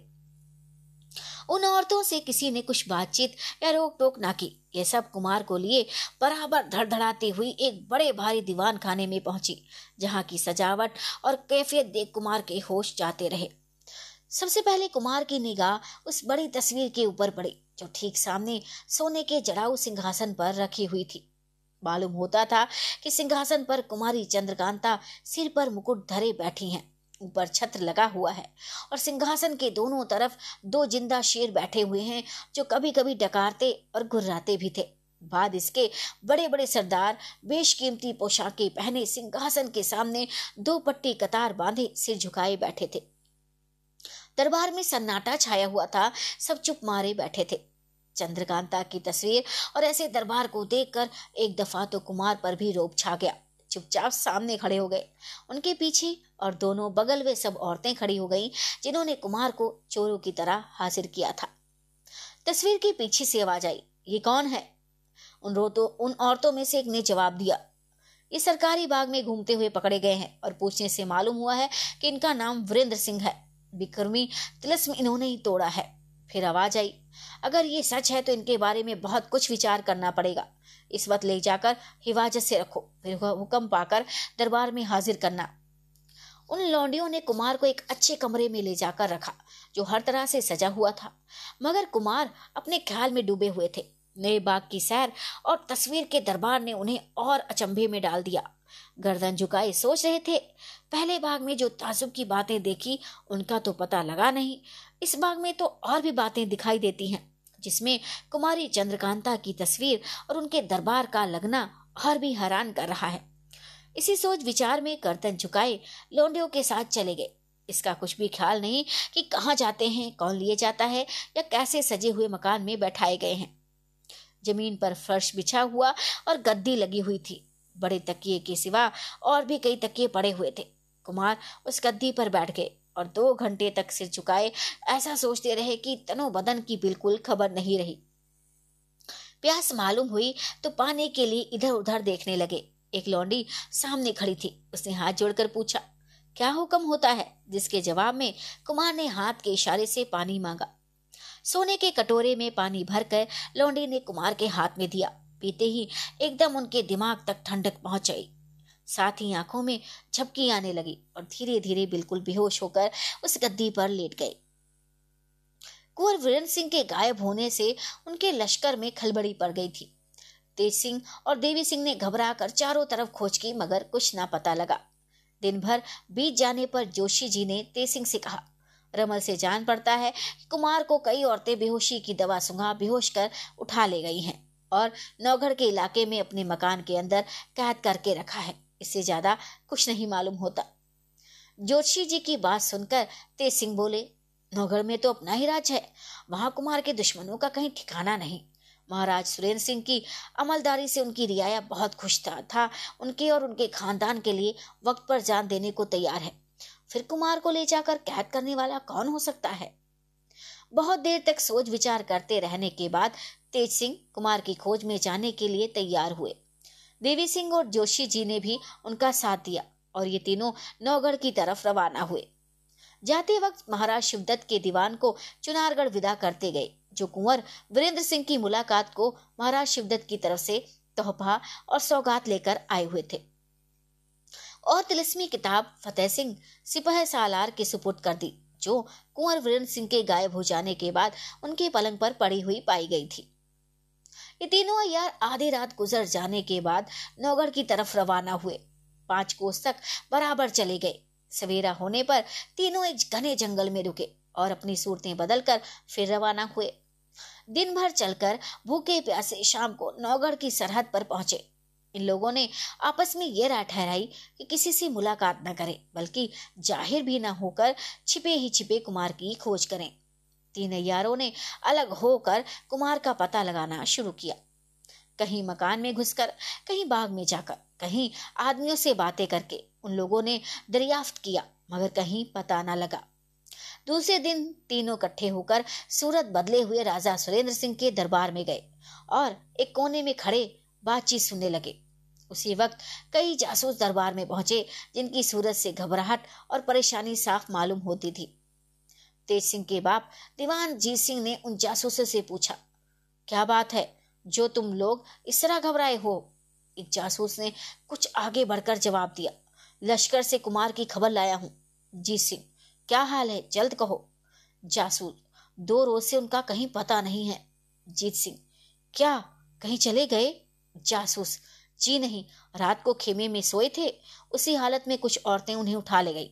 मालूम नहीं कहाँ कैद कर रखा है। जीत सिंह। ये कैसे मालूम हुआ कि उन्हें कई औरतें ले गई? जासूस, उनके गायब हो जाने के बाद अयारों ने बहुत तलाश किया। जब कुछ ना पता लगा तो जोशी जगन्नाथ जी ने रमल से पता लगाकर नौगढ़ का इलाका बताया है, जहाँ उन्हें कैद करके रखा गया है। जीत सिंह, इसी नौगढ़ के इलाके में यहाँ तो हम लोगों का कोई दुश्मन नहीं है? जासूस, जो कुछ हो, जोशी जी ने तो ऐसा ही कहा है। जोशी जी सिंह। फिर तेज सिंह कहाँ गया? जासूस, कुमार की खोज में कहीं गए हैं। देवी सिंह और जोशी जी भी उनके साथ हैं। मगर उन लोगों के जाते ही हमारे लश्कर पर आफत आई। जी सिंह, हमारे लश्कर पर क्या आफत आई? मौका पाकर महाराज शिवदत्त ने हमला कर दिया। हमले का नाम सुनते ही तेज सिंह वगैरह यार लोग जो सूरत बदले हुए कोने में खड़े थे, आगे की सब बातें बड़े गौर से सुनने लगे। जीत सिंह पहले तो तुम लोग ये खबर लाए थे कि महाराज शिवदत्त ने कुमार की दोस्ती कबूल कर ली है और उनका दीवान बहुत कुछ नज़र लेकर आया है। अब क्या हुआ? जासूस। उस वक्त की वह खबर बहुत ठीक थी मगर आखिर में उसने धोखा दिया और बेमानी पर कमर बाँध ली। जीत सिंह उसके हमले का क्या नतीजा हुआ? जासूस पहर भर तक तो, तो फतेह सिंह सिपाही सालार खूब लड़े। आखिर शिवदत्त के हाथ से जख्मी होकर गिरफ़्तार हो गए। उनके गिरफ़्तार होते ही बेसिर की फौज तितिर बितिर हो गई। अभी तक सुरेंद्र सिंह चुपचाप बैठे इन बातों को सुन रहे थे। फतेह सिंह के गिरफ़्तार हो जाने और लश्कर के भाग जाने का हाल सुन आँखें लाल हो गई। दीवान जीत सिंह की तरफ़ देखकर बोले, हमारे यहाँ इस वक्त फौज तो है नहीं। थोड़े बहुत सिपाही जो कुछ हैं, उनको लेकर इसी वक्त कुछ करूँगा। ऐसा नामर्द को मारना कोई बड़ी बात नहीं है। जी सिंह, ऐसा ही होना चाहिए। सरकार के कुछ की बात सुनकर भागी हुई फौज भी इकट्ठी हो जाएगी। ये बातें हो ही रही थी कि दो जासूस और दरबार में हाजिर हुए। पूछने से उन्होंने कहा, कुमार के गायब होने अयारों के उनकी खोज में जाने, फतेह सिंह के गिरफ़्तार हो जाने और फौज के भाग जाने की खबर सुनकर महाराज जयसिंह अपनी कुल फौज लेकर चुनारगढ़ पर चढ़ गए हैं। रास्ते में खबर लगी कि फतेह सिंह के गिरफ़्तार होने के दो ही पहर बाद राज को महाराज शिवदत्त भी कहीं गायब हो गए हैं और उनके पलंग पर एक पुर्जा पड़ा हुआ मिला, जिसमें लिखा हुआ था कि इस बेईमान को पूरी सजा दी जाएगी। जन्म भर कैसे छुट्टी ना मिलेगी। बाद इसके सुनने में आया कि फतेह सिंह भी छूटकर तिलिस्म के पास आ गए और कुमार की फौज फिर से इकट्ठी हो रही है। इस खबर को सुनकर राजा सुरेंद्र सिंह ने दीवान जीत सिंह की तरफ़ देखा। जीत सिंह जो जो कुछ भी हो, महाराज जयसिंह ने चढ़ाई कर ही दी। मुनासिब है कि हम भी पहुंचकर चुनारगढ़ का बखेड़ा ही तय कर दे। ये रोज रोज की खटपट अच्छी नहीं। राजा हाँ तुम्हारा कहना ठीक है। ऐसा ही किया जाए। क्या कहें? हमने सोचा था कि लड़के के ही हाथ से चुनारगढ़ फतेह हो, जिससे उसका हौसला बढ़े। मगर अब बर्दाश्त नहीं होता। इन सब बातों और खबरों को सुन तीनों अयार वहाँ से रवाना हो गए और एकांत में जाकर आपस में सलाह करने लगे। तेज सिंह, अब क्या करना चाहिए? देवी सिंह, चाहे जो भी हो, पहले तो कुमार को ही खोजना चाहिए। तेज सिंह, मैं कहता हूँ कि तुम लश्कर की तरफ़ जाओ और हम दोनों कुमार की खोज करते हैं। जोशी, मेरी बात तो सुनो पहले एक दफ़ा उस तहखाने में चलो जिसमें महाराज शिवदत्त को कैद किया था, तेज सिंह। उसका तो दरवाज़ा ही नहीं खुलता। जोशी, भला चलो तो सही, शायद किसी तरकीब से खुल जाए। तेज सिंह, इसकी कोशिश तो आप बेफायदे करते हैं। अगर दरवाज़ा खुला भी तो क्या काम निकलेगा? जोशी अच्छा चलो तो। तेज सिंह, खैर चलो, तीनों अयार तय खाने की तरफ़ रवाना हुए। उपन्यास का अगला भाग सुनने के लिए मेरे पेज को फॉलो करें शेयर करें सब्सक्राइब करें। तब तक के लिए सबको नमस्ते, सबको प्रणाम। आप सुन रहे हैं उपन्यास चंद्रकांता, अध्याय तीसरा, भाग पांचवा। अब तक आपने जाना कि कुंवर विक्रम को कई औरतें उनके खेमे से अगवा करके ले गई हैं और इधर महाराज शिवदत्त ने फिर धोखा दिया और कुमार के खेमे पर हमला कर दिया है। परंतु इस बार महाराज जय सिंह ने उन्हें मात दे दी। अब आगे। कुंवर वीरेंद्र सिंह धीरे धीरे बेहोश होकर उस गद्दे पर लेट गए, जब आँख खुली, अपने को एक पत्थर की चट्टान पर सोए पाया। घबराकर इधर उधर देखने लगे। चारों तरफ़ ऊँची ऊँची पहाड़ी, बीच में बहता चश्मा किनारे किनारे जामुन के दरखतों की बहार। देखने से मालूम हो गया कि यह वही तहखाना है जिसमें अयार लोग कैद किए जाते थे। जिस जगह तेज सिंह ने महाराज शिवदत्त को मैं उनकी रानी के कैद किया था या कुमार ने पहाड़ी के ऊपर चंद्रकांता और चपला को देखा था, मगर पास ना पहुँच सके थे। कुमार घबराकर पत्थर की चट्टान पर से उठ बैठे और उस खो को अच्छी तरह पहचानने के लिए चारों तरफ़ घूमने और हर एक चीज़ को देखने लगे। अब शक जाता रहा और बिल्कुल यकीन हो गया कि यह वही खो है, क्योंकि उसी तरह कैदी महाराज शिवदत्त को जामुन के पेड़ के नीचे पत्थर की चट्टान पर लेटे और पास ही उनकी रानी को बैठे और पैर दबाते देखा। इन दोनों का रुख दूसरी तरफ़ था। कुमार ने उनको देखा, मगर उनको कुमार का कुछ गुमान तक भी नहीं हुआ। कुंवर वीरेंद्र सिंह दौड़े हुए उस पहाड़ी के नीचे गए, जिसके ऊपर वाले दलान में कुमारी चंद्रकांता और चपला को छोड़ तिलिस्म तोड़ने खो के बाहर गए थे। इस वक्त भी कुमारी को उस दिन की तरह वही मैली और फटी साड़ी पहने, उसी तौर से चेहरे और बदन पर मैल चढ़ी और बालों की लट बांधे बैठे हुए देखा। देखते ही फिर वही मोहब्बत की बला सिर पर सवार हो गई। कुमारी को पहले की तरह बेबसी की हालत में देख आँखों में आँसू भर आए। गला रुक गया और कुछ शर्मा के सामने से हट एक पेड़ की आड़ में खड़े हो जिमी सोचने लगे, हाय, अब कौन मुँह से लेकर कुमारी चंद्रकांता के सामने जाऊँ और उससे क्या बातचीत करूँ? पूछने पर क्या कह सकूँगा कि तुम्हें छुड़ाने के लिए तिलिस्म तोड़ने गए थे, लेकिन अभी तक वह नहीं टूटा। हाँ मुझसे तो ये बात कभी नहीं कही जाएगी। क्या करूँ? वन कन्या के फेर में तिलिस्म तोड़ने की भी सुध जाती रही और कई दिन का हर्ज भी हुआ। जब कुमारी पूछेगी कि तुम यहाँ कैसे आए तो क्या जवाब दूँगा? शिवदत्त भी यहाँ दिखाई देता है। लश्कर में तो सुना था कि वह छूट गया, बल्कि उसका दीवान खुद नज़र लेकर आया था। तब ये क्या मामला है?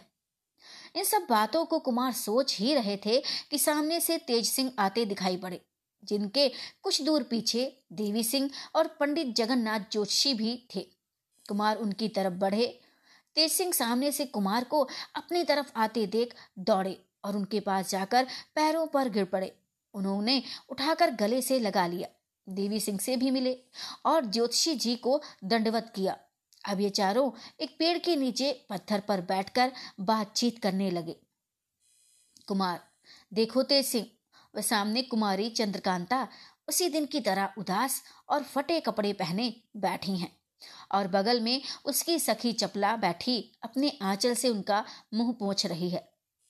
तेज सिंह आपसे कुछ बातचीत भी हुई? कुमार, नहीं, कुछ नहीं। अभी मैं ये सोच रहा था कि उसके सामने जाऊँ या नहीं। तेज सिंह कितने दिन से आप यह सोच रहे हैं? कुमार, अभी मुझको इस घाटी में आए दो घड़ी भी नहीं हुई। तेज सिंह क्या? आप अभी इस खो में आए हैं? इतने दिनों तक कहाँ रहे? आपको लश्कर से आए तो कई दिन हुए। इस वक्त आपको एकाएक यहाँ देख के मैंने सोचा कि कुमारी के इश्क में चुपचाप लश्कर से निकलकर इस जगह आ बैठे हैं। कुमार, नहीं, मैं अपनी खुशी से लश्कर से नहीं आया। ना मालूम कौन ले गया था। तेज सिंह, क्या? अभी तक आपको यह भी नहीं मालूम हुआ कि लश्कर से आपको कौन उठा ले गया था? कुमार, नहीं बिल्कुल नहीं। इतना कहकर कुमार ने अपना कुल हाल पूरा पूरा कह सुनाया। जब तक कुमार अपनी कैफियत कहते रहे, तीनों अयार अचंभे में भरे सुनते रहे। जब कुमार ने अपनी कथा समाप्त की, तब तेज सिंह ने ज्योतिषी जी से पूछा, ये क्या मामला है? आप कुछ समझे? ज्योतिषी, कुछ नहीं, बिल्कुल ख्याल में ही नहीं आता कि कुमार कहाँ गए थे और उन्हें ऐसे तमाशे दिखलाने वाला कौन था? कुमार तिलिस्म तोड़ने के वक्त जो ताजुब की बातें देखी थी, उनसे बढ़कर इन दो तीन दिनों में दिखाई पड़ी हैं। देवी सिंह, किसी छोटे दिल के डरपोक आदमी को ऐसा मौका पड़े तो घबरा के जान ही दे दे। ज्योतिषी, इसमें क्या संदेह है?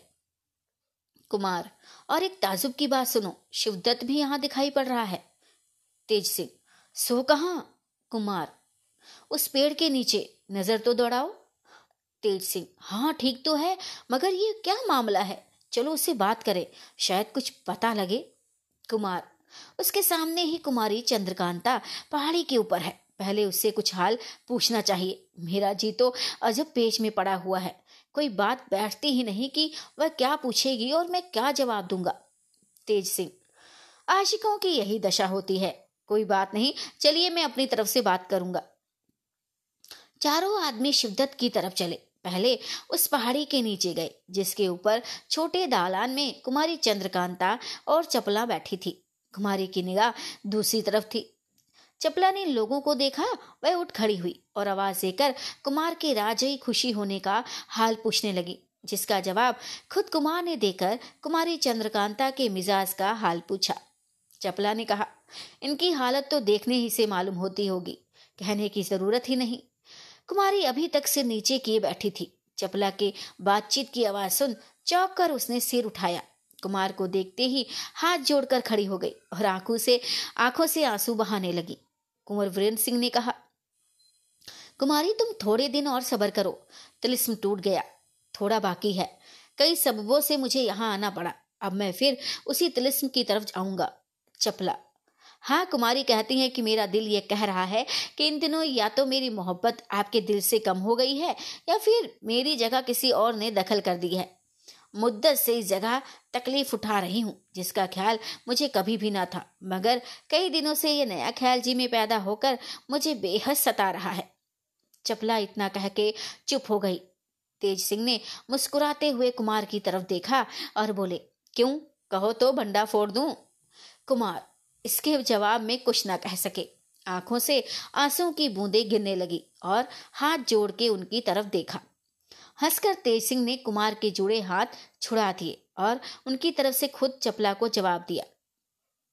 कुमारी को समझा दो कि कुमार की तरफ़ से किसी तरह का अंदेशा ना करे। तुम्हारे इतना ही कहने से कुमार की हालत खराब हो गई। चपला, आप लोग आज यहाँ किस लिए आए हैं? तेज सिंह। महाराज शिवदत्त को देखने आए हैं। वहाँ खबर लगी थी कि ये छूटकर चुनारगढ़ पहुँच गए। चपला। किसी अयार ने सूरत बदली होगी। इन दोनों को तो मैं बराबर ही देखती रहती हूँ। तेज सिंह। जरा मैं उनसे भी बातचीत कर लूँ? तेज सिंह और चपला की बातचीत महाराज शिवदत्त कान लगाकर सुन रहे थे। अब वे कुमार के पास आए। कुछ कहना चाहते थे कि ऊपर चंद्रकांता और चपला की तरफ़ देखकर चुप हो रहे। तेज सिंह। शिवदत्त। हाँ क्या कहने को थे? कहो, रुक क्यों गए? शिवदत्त हम ना कहूँगा। क्यों? शायद ना कहने से जान बच जाए।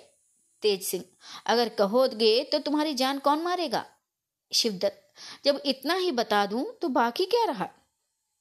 तेज सिंह, ना बताओगे तो मैं तुम्हें कब छोड़ूँगा? शिवदत्त, जो चाहो करो, मगर मैं कुछ ना बताऊँगा। इतना सुनते ही तेज सिंह ने कमर से खंजर निकाल लिया। साथ ही चपला ने ऊपर से आवाज़ दी, नहीं, ऐसा मत करना। तेज सिंह ने हाथ रोककर चपला की तरफ़ देखा। चपला, शिवदत्त के ऊपर खंजर खींचने का क्या सबब है? तेज सिंह, ये कुछ कहने आए थे, मगर तुम्हारी तरफ़ देखकर चुप हो गए। अब पूछता हूँ तो कुछ बताते नहीं। बस कहते हैं कि कुछ बोलूँगा तो जान चली जाएगी। मेरी समझ में नहीं आता कि ये क्या मामला है। एक तो इनके बारे में हम लोग आप ही हैरान हैं। दूसरे कुछ कहने के लिए हम लोगों के पास आना और फिर तुम्हारी तरफ़ देख कर चुप हो रहना। और पूछने से जवाब न देना। कहेंगे तो जान चली जाएगी। इन सब बातों से तबीयत और परेशान होती है। चपला आजकल ये पागल हो गए हैं। मैं देखा करती हूँ कि कभी कभी चिल्लाया और इधर उधर दौड़ा करते हैं। बिल्कुल हालत पागलों की सी पाई जाती है। इनकी बातों का कुछ ख्याल मत करो। शिवदत्त, उल्टे मुझी को पागल बनाती है? तेज सिंह, क्या कहा? फिर तो कहो। शिवदत्त, कुछ नहीं, तुम चपला से बातें करो, मैं तो आजकल पागल हो गया हूँ। देवी सिंह, वाह, क्या पागल बने हैं। शिवदत्त, चपला का कहना बहुत सही है, मेरे पागल होने में कोई शक नहीं। कुमार, ज्योतिषी जी जरा इन नई गढ़ंत के पागल को देखना। ज्योतिषी, अब जब आकाशवाणी हो ही चुकी है कि ये पागल हैं तो अब क्या बाकी रहा? कुमार, दिल में कई तरह के खुटके पैदा होते हैं। तेज सिंह, इसमें ज़रूर कोई भारी भेद है। ना मालूम वह कब खुलेगा। लाचारी यही है कि हम कुछ कर नहीं सकते, देवी सिंह। हमारी उस्तादिन इस भेद को जानती है, मगर उनको अभी इस भेद को खोलना मंजूर नहीं है। कुमार, ये बिल्कुल ठीक है। देवी सिंह की बात पर तेज सिंह हंसकर चुप हो रहे। महाराज शिवदत्त भी वहाँ से उठकर अपने ठिकाने जा बैठे। तेज सिंह ने कुमार से कहा अब हम लोगों को लश्कर में चलना चाहिए। सुनते हैं कि हम लोगों के पीछे महाराज शिवदत्त ने लश्कर पर धावा मारा, जिससे बहुत कुछ खराबी हुई। मालूम नहीं पड़ता वह कौन शिवदत्त था, मगर फिर सुनने में आया कि शिवदत्त भी गायब हो गया। अब यहाँ आकर फिर शिवदत्त को देख रहे हैं। कुमार, इसमें तो कोई शक नहीं कि ये सब बातें बहुत ही ताजुब की हैं। खैर, तुमने जो कुछ जिसकी जुबानी सुना है साफ़ साफ़ कहो। तेज सिंह ने अपने तीनों आदमियों का कुमार की खोज में लश्कर से बाहर निकलना। नौगढ़ राज्य में सुरेंद्र सिंह के दरबार में भेष बदले हुए पहुंचकर दो जासूसों की जुबानी लश्कर का हाल सुनना, महाराज जय सिंह और राजा सुरेंद्र सिंह का चुनार गढ़ पर चढ़ाई करना, इत्यादि सब हाल कहा, जिसे सुन कुमार परेशान हो गए, खोके बाहर चलने के लिए तैयार हुए। कुमारी चंद्रकांता से फिर कुछ बातें कर और फिर ने धीरज दे आँखों से आँसू बहाते कुंवर वीरेंद्र सिंह उस खो के बाहर हुए। शाम हो चुकी थी जब ये चारों खो के बाहर आए। तेज सिंह ने देवी सिंह से कहा कि हम लोग यहाँ बैठते हैं। तुम नौगढ़ जाकर सरकारी अस्तबल में से एक उम्दा घोड़ा खोल लाओ, जिस पर कुमार को सवार करा के तिलिस्म की तरफ़ ले चले। मगर देखो, किसी को मालूम ना हो कि देवी सिंह घोड़ा ले गए हैं। देवी सिंह। जब किसी को मालूम ही हो गया तो मेरे जाने से क्या फ़ायदा होगा? देवी सिंह, कितनी देर में आओगे? देवी सिंह, ये कोई भारी बात तो है नहीं। जो देर लगेगी, पहर भर के अंदर आ जाऊँगा। ये कहकर देवी सिंह नौगढ़ की तरफ़ रवाना हुए। उनके जाने के बाद ये तीनों आदमी घने पेड़ों के नीचे बैठ बातें करने लगे। कुमार, क्यों ज्योतिषी जी, शिवदत्त का भेद कुछ ना खुलेगा? ज्योतिषी इसमें तो कोई शक नहीं कि वह असल में शिवदत्त ही था, जिसने कैद से छूटकर अपने दीवान के हाथ आपके पास तोहफा भेजकर सुलह के लिए कहलाया था। और विचार से मालूम होता है कि वह भी असली शिवदत्त ही है, जिसे आप इस वक्त खो में छोड़ आए हैं। मगर बीच का हाल कुछ मालूम नहीं होता कि क्या हुआ। कुमार, पिताजी ने चुनारगढ़ पर चढ़ाई की है, देखें इसका क्या नतीजा होता है। हम लोग भी वहाँ जल्द पहुँचते हैं तो ठीक था। ज्योतिषी कोई हर्ज नहीं वहाँ बोलने वाला कौन है? आपने सुना ही है कि शिवदत्त फिर गायब हो गया, बल्कि उस पुर्जे से जो उसके पलंग पर मिला, मालूम होता है, फिर गिरफ़्तार हो गया। तेज सिंह हाँ चुनारगढ़ को जीतने में कोई शक नहीं है, क्योंकि सामना करने वाला कोई नहीं, मगर उनके अयारों का खूब जरा बना रहता है। कुमार, बद्रीनाथ वगैरह भी गिरफ़्तार हो जाते तो बेहतर था। तेज सिंह, अब की चलकर ज़रूर गिरफ़्तार करूँगा। इसी तरह की बात करते इनको पहर भर से ज़्यादा गुजर गया। देवी सिंह घोड़ा लेकर पहुँचे, जिस पर कुमार सवार हो तिलिस्म की तरफ़ रवाना हुए। साथ साथ तीनों अय्यार पैदल बातें करते जाने लगे। कुमार के गायब हो जाने के बाद तेज सिंह, देवी सिंह और ज्योतिषी जी उनकी खोज में निकले हैं। इस खबर को सुनकर महाराज शिवदत्त जी के जी में फिर बेमानी पैदा हुई। एकांत में अपने अयारों और दीवान को बुलाकर उसने कहा, इस वक्त कुमार लश्कर से गायब हैं और उनके अयार भी उन्हें खोजने गए हैं। मौका अच्छा है। मेरे जिम्मे आता है कि चढ़ाई करके कुमार के लश्कर को खत्म ही कर दूँ और उस खजाने को भी लूट लूँ जो तिलस्म में से उनको मिला है। इस बात को सुन दीवान तथा बद्रीनाथ, पन्नालाल राम नारायण और चुन्नीलाल ने बहुत कुछ समझाया कि आपको ऐसा नहीं करना चाहिए, क्योंकि आप कुमार से सुलह कर चुके हैं। अगर इस लश्कर को आप जीत ही लेंगे तो क्या हो जाएगा? फिर दुश्मनी पैदा होने में ठीक नहीं। इत्यादि बहुत सी बातें कह के इन लोगों ने समझाया, मगर शिवदत्त ने एक नहीं मानी। इन्हीं अयारों में नाजिम और अहमद भी थे, जो शिवदत्त की राय में शरीक थे और उसे हमला करने के लिए उकसाते थे। आखिर महाराज शिवदत्त ने कुंवर वीरेंद्र सिंह के लश्कर पर हमला किया और खुद मैदान में फतेह सिंह सिपलासार को मुकाबले के लिए ललकारा। वह भी जमा मर था। तुरंत मैदान में निकल आया और पहर भर तक खूब लड़ा, लेकिन आखिर शिवदत्त के हाथ से जख्मी होकर गिरफ़्तार हो गया। सेनापति के गिरफ़्तार होते ही फौज बेदिल होकर भाग गई। सिर्फ़ खेमा वगैरह महाराज शिवदत्त के हाथ लगा। तिलस्मी खजाना उसके हाथ कुछ भी नहीं लगा, क्योंकि तेज सिंह ने बंदोबस्त करके उसे पहले ही नौगढ़ भिजवा दिया था। हाँ तिलस्मी किताब उसके कब्जे में ज़रूर पड़ गई, जो जिसे पाकर वह बहुत खुश हुआ और बोला, अब इस तिलस्म को मैं खुद तोड़ कुमारी चंद्रकांता को उस खो से निकाल कर ब्याह लूँगा। फतेह सिंह को कैद कर शिवदत्त ने जलसा किया। नाच की महफिल से उठकर खास दीवान खाने में आकर पलंग पर सो रहा। उसी रोज वह पलंग पर से गायब हुआ। मालूम नहीं कौन कहाँ ले गया। सिर्फ़ वह पुर्जा पलंग पर मिला, जिसका हाल ऊपर सुन चुके हैं। उसके गायब होने पर फतेह सिंह सिपह सालार भी कैसे छूट गया।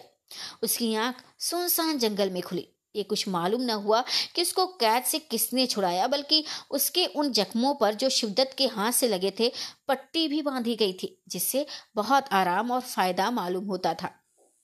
फतेह सिंह फिर तिलिस्म के पास आए, जहाँ उनके लश्कर के कई आदमी मिले, बल्कि धीरे धीरे वह सब फौज इकट्ठी हो गई, जो भाग गई थी। इसके बाद ही ये खबर लगी कि महाराज शिवदत्त को भी कोई गिरफ़्तार कर ले गया है। अकेले फतेह सिंह ने सिर्फ़ थोड़े से बहादुरों पर भरोसा कर चुनारगढ़ पर चढ़ाई कर दी। दो गुस गया होगा कि लश्कर लिए हुए महाराज जयसिंह के पहुँचने की खबर मिली। चुनारगढ़ का जाना छोड़ जयसिंह के इस्तकबाल यानी कि अगवानी को गया और उनका भी इरादा अपने ही सुना है। उनके साथ चुनारगढ़ की तरफ़ बढ़ा।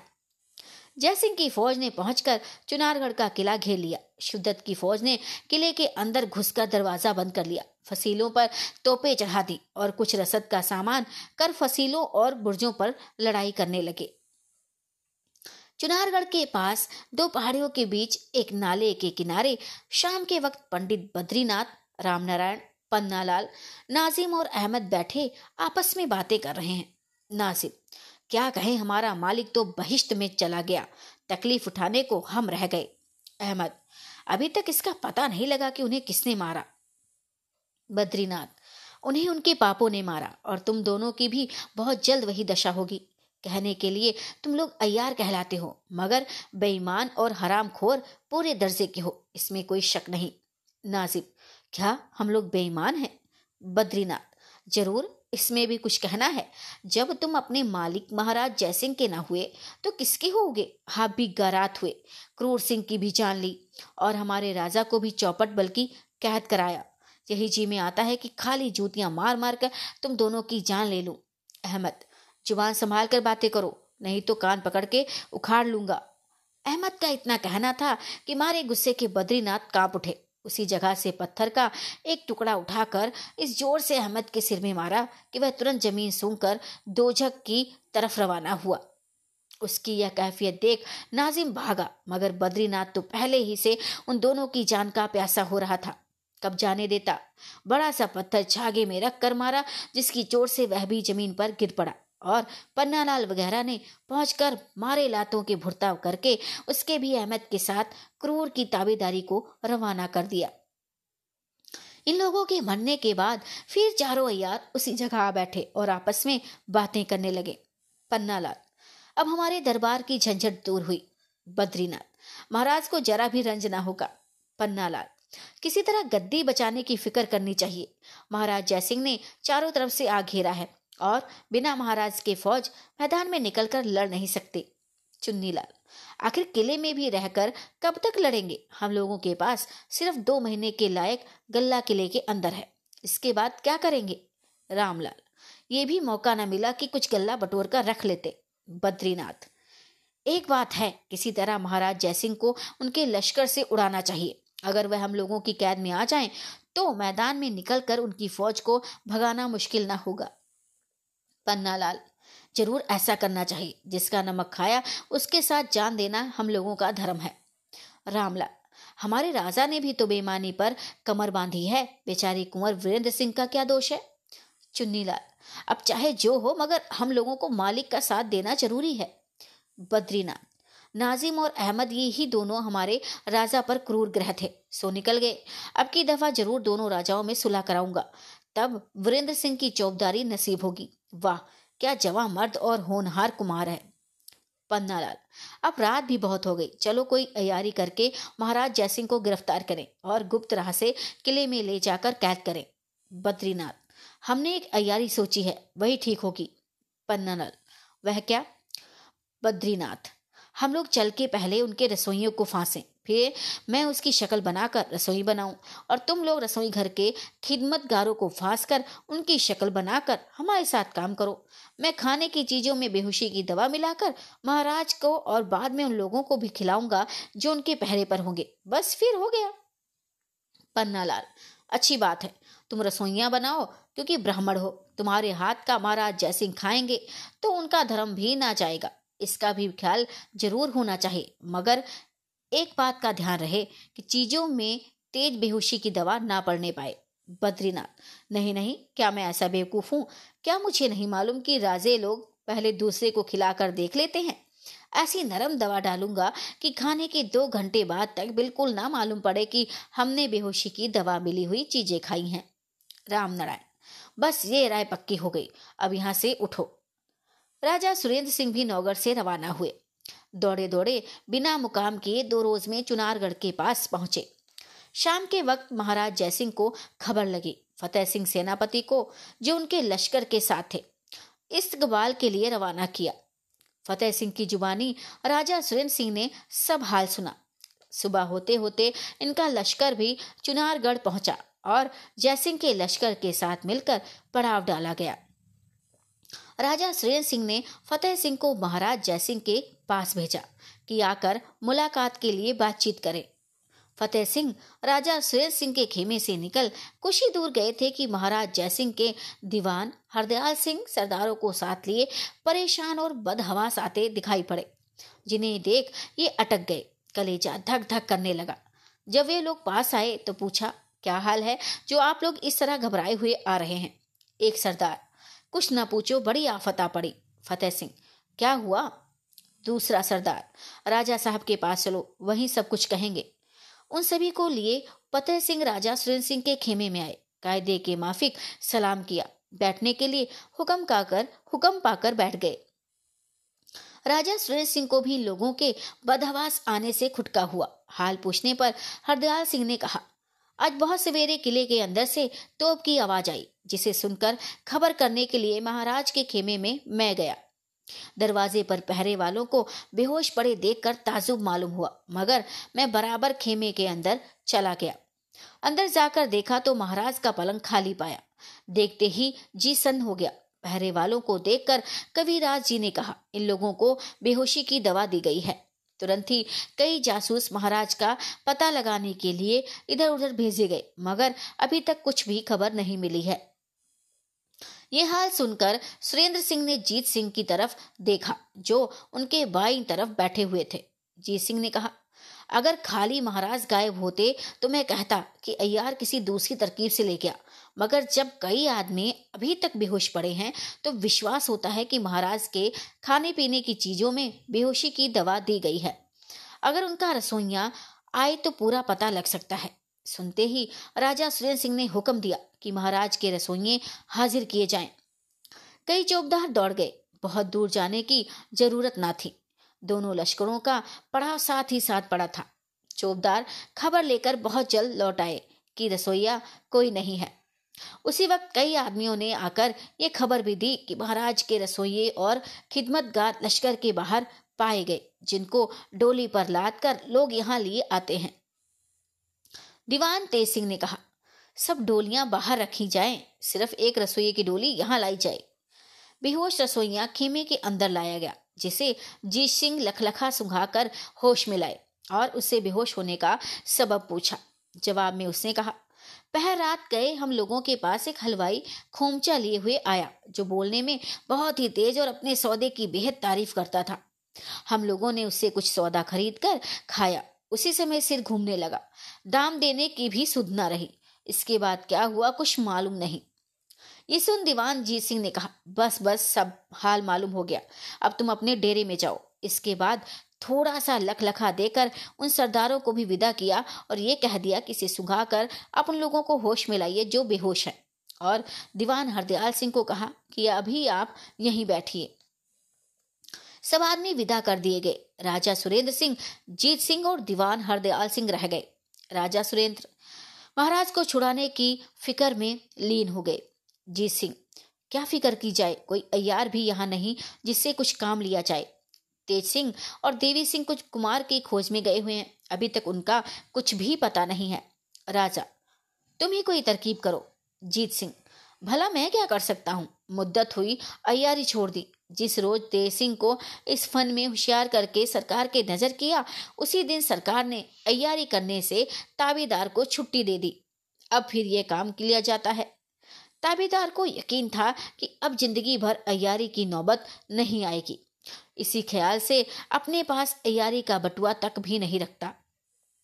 राजा, तुम्हारा कहना ठीक है, मगर इस वक्त दब जाना या अयारी से इनकार करना मुनासिब नहीं। और मुझे यकीन है कि चाहे तुम अयारी का बटुआ भी ना रखते हो, मगर उसका कुछ ना कुछ सामान ज़रूर अपने साथ लाए होगे।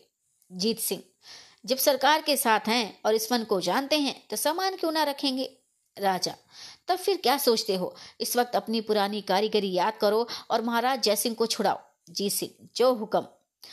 आप एक काम कीजिए, दीवान की तरफ़ इशारा करके कहा इन बातों को जो इस वक्त हुई हैं छिपाए रहिए और फतेह सिंह को लेकर शाम होने के बाद लड़ाई छोड़ दीजिए।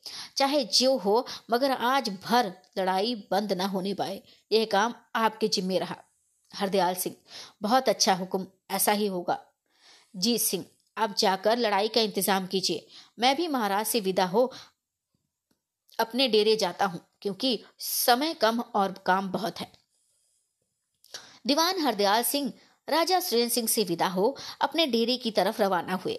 दीवान जीत सिंह ने फतेह सिंह को बुलाकर लड़ाई के बारे में बहुत कुछ समझा बुझा के विदा किया और आप भी हुक्म लेकर अपने खेमे में गए। पहले पूजा, भोजन इत्यादि से छुट्टी पाई, तब अयारी का सामान दुरुस्त करने लगे। दीवान जीत सिंह का एक बहुत पुराना बूढ़ा खिदमतगार था, जिसको ये बहुत मानते थे। इनका अयारी का सामान उसी के सुपुर्द रहा करता था।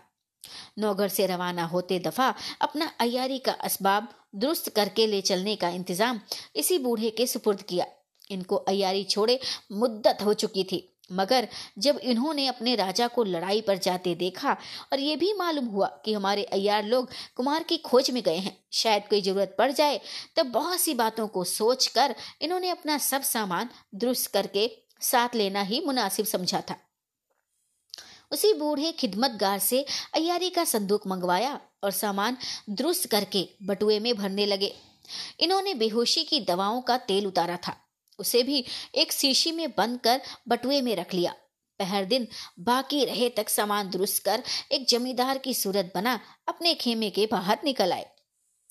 जी सिंह लश्कर से निकलकर किले के दक्षिण की एक पहाड़ी की तरफ़ रवाना हुए और थोड़ी दूर जाने के बाद सुनसान मैदान पाकर एक पत्थर की चट्टान पर बैठ गए। बटुए में से कलम दवात और कागज़ निकाला और कुछ लिखने लगे, जिसका मतलब ये था, तुम लोगों की चला के कुछ काम न आई और आखिर में किले के अंदर घुस ही आया। देखो क्या ही आफत मचाता हूँ। तुम चारों अयार हो और मैं अयारी नहीं जानता, पर इस पर भी तुम लोग मुझे गिरफ़्तार नहीं कर सकते। लानत है तुम्हारी अयारी पर। इस तरह एक बहुत से पूजे लिखकर थोड़ी सी गोंद तैयार कर बटुए में रख ली और किले की तरफ़ रवाना हुए। पहुँचते पहुँचते शाम हो गई। अस्सू किले के इधर उधर घूमने लगे। जब खूब अंधेरा हो गया, मौका पाकर एक दीवार पर जो नीची और टूटी हुई थी, कमन लगाकर चढ़ गए। अंदर सन्नाटा पाकर उतरे और घूमने लगे। किले के बाहर दीवान हरदयाल सिंह और फतेह सिंह ने दिल खोर कर लड़ाई मचा रखी थी। दनादन तोपों की आवाज़ें आ रही थी। किले की फौज बुर्जियों या मीनारों पर चढ़कर लड़ रही थी और बहुत से आदमी भी दरवाजे की तरफ़ खड़े घबराए हुए लड़ाई का नतीजा देख रहे थे। इस सबब से जीत सिंह को बहुत कुछ मौका मिला। उन पुर्जों को जिन्हें पहले से लिखकर बटुए में रख छोड़ा था इधर उधर दीवारों और दरवाजों पर चिपकाना शुरू किया। जब किसी को आते देखते हटकर छिप रहते और सन्नाटा होने पर फिर अपना काम करते, यहाँ तक कि सब कागजों को चिपका दिया। किले के फाटक पर लड़ाई हो रही है। जितने अफसर और अयार हैं, सब उसी तरफ़ जुटे हुए हैं। किसी को ये खबर नहीं कि अयारों के सिरताज जी सिंह किले के अंदर आ घुसे और अपनी अयारी की फ़िक्र कर रहे हैं। वे चाहते हैं, कितने लंबे चौड़े किले में महाराज जयसिंह कहाँ कैद हैं। इस बात का पता लगावें और उन्हें छुड़ावें और साथ ही शिवदत्त के सभी अयारों को गिरफ़्तार करते लेते चले। एक अयार भी बचने ना पाए, जो फंसे हुए अयारों को छुड़ाने की फ़िक्र करे या छुड़ाए। समाप्त।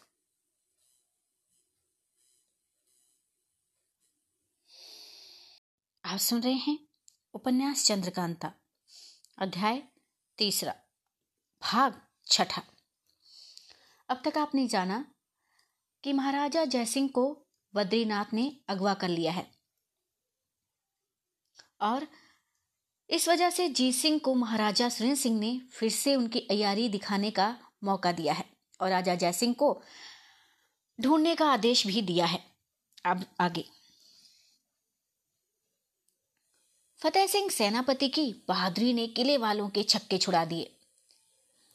यही मालूम होता था कि अगर इसी तरह रात भर लड़ाई होती रही तो सवेरे तक किला हाथ से जाता रहेगा और फाटक टूट जाएगा। आश्चर्य में पड़े बद्रीनाथ वगैरह अयार इधर उधर घुमा, घबराए घूम रहे थे। कि इतने में एक चौबदार ने आकर गुल शोर मचाना शुरू किया, जिससे बद्रीनाथ और भी घबरा गए। चौबदार बिल्कुल जख्मी हो रहा था और उसके चेहरे पर इतने जख्म लगे हुए थे कि खून निकलने से उसको पहचानना मुश्किल हो रहा था। बद्रीनाथ ये क्या? तुमको किसने जख्मी किया? चौबदार आप लोग तो इधर के ख्याल में ऐसा भूले हैं कि और बातों की कोई सुध ही नहीं है।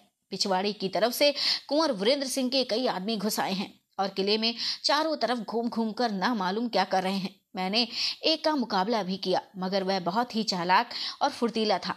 मुझे इतना जख्मी किया कि दो घंटे तक बदहो, बदहोश हवास ज़मीन पर पड़ा रहा। मुश्किल से यहाँ तक खबर देने आया हूँ। आती दफ़ा रास्ते में उसे दीवारों पर कागज़ चिपकाते देखा, मगर खौफ के मारे मैं कुछ बोल ना सका। पन्नालाल, ये बुरी खबर सुनने में आई।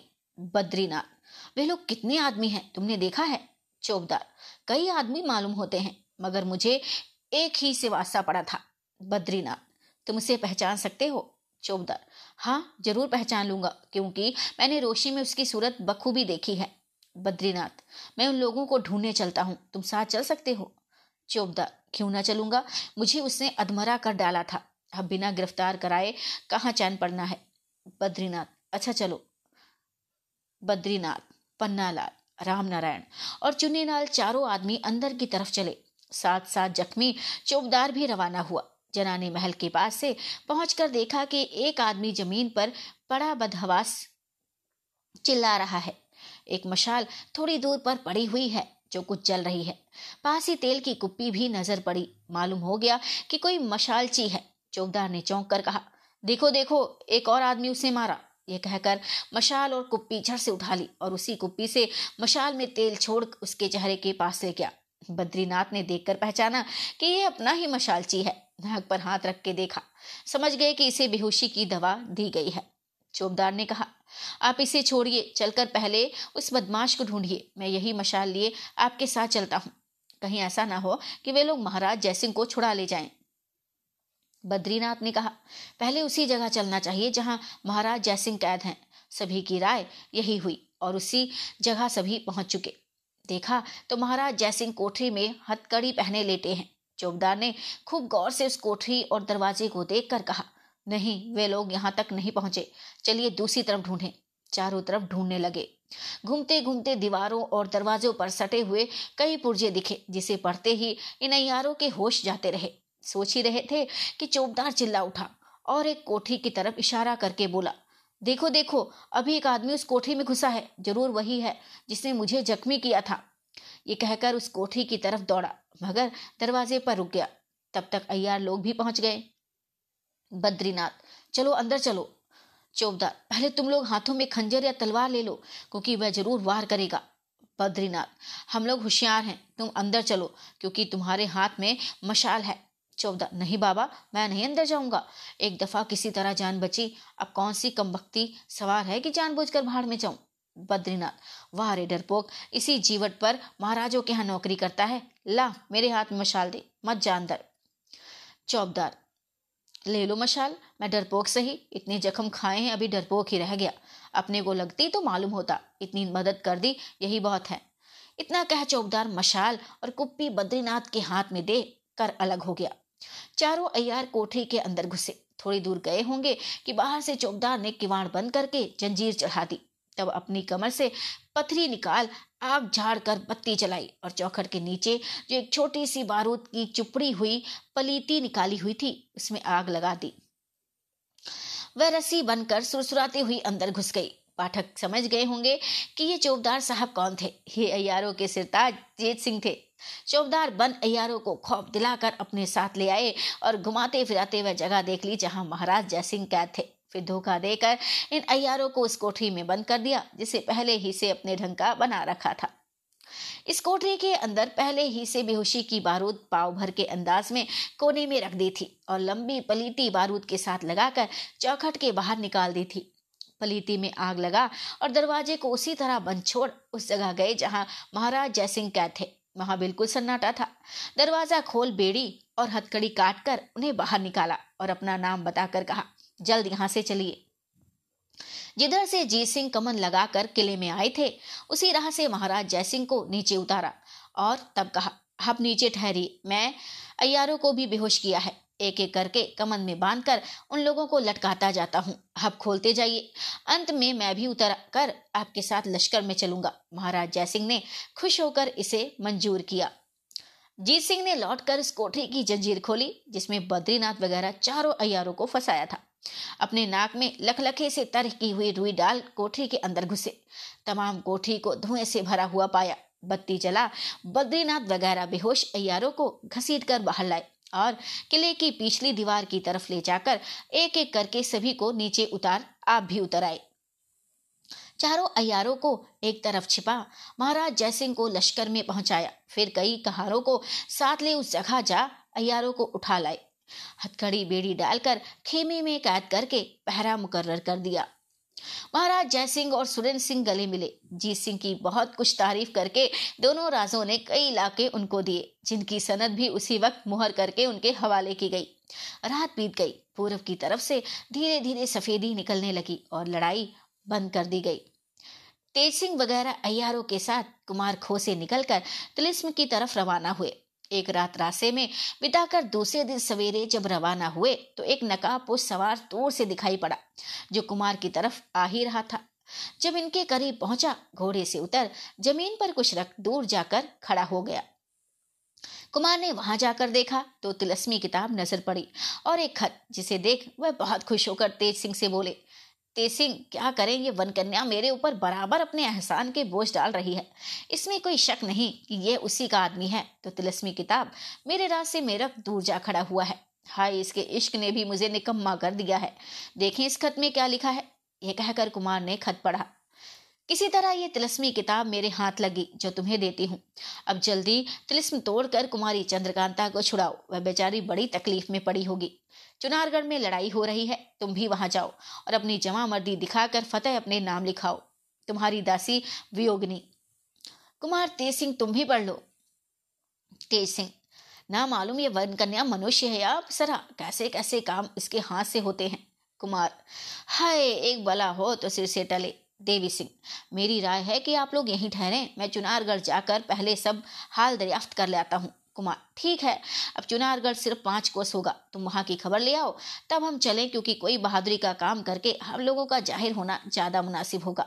देवी सिंह चुनारगढ़ की तरफ़ रवाना हुए, कुमार को रास्ते में एक दिन और अटकना पड़ा। दूसरे दिन देवी सिंह लौटकर कुमार के पास आए और चुनारगढ़ की लड़ाई का हाल महाराज जयसिंह के गिरफ़्तार होने की खबर और जीत सिंह की अयारी की तारीफ़ कर बोले, लड़ाई अभी हो रही है। हमारी फौज कई दफ़ा चढ़कर किले के दरवाजे तक पहुँची, मगर वहाँ अटक कर दरवाज़ा नहीं तोड़ सकी। किले की तोपों की मार ने हमारा बहुत नुकसान किया। इन खबरों को सुनकर कुमार ने तेज सिंह से कहा, अगर हम लोग किसी तरह किले के अंदर पहुंचकर फाटक खोल सकते तो बड़ी बहादुरी का काम होता।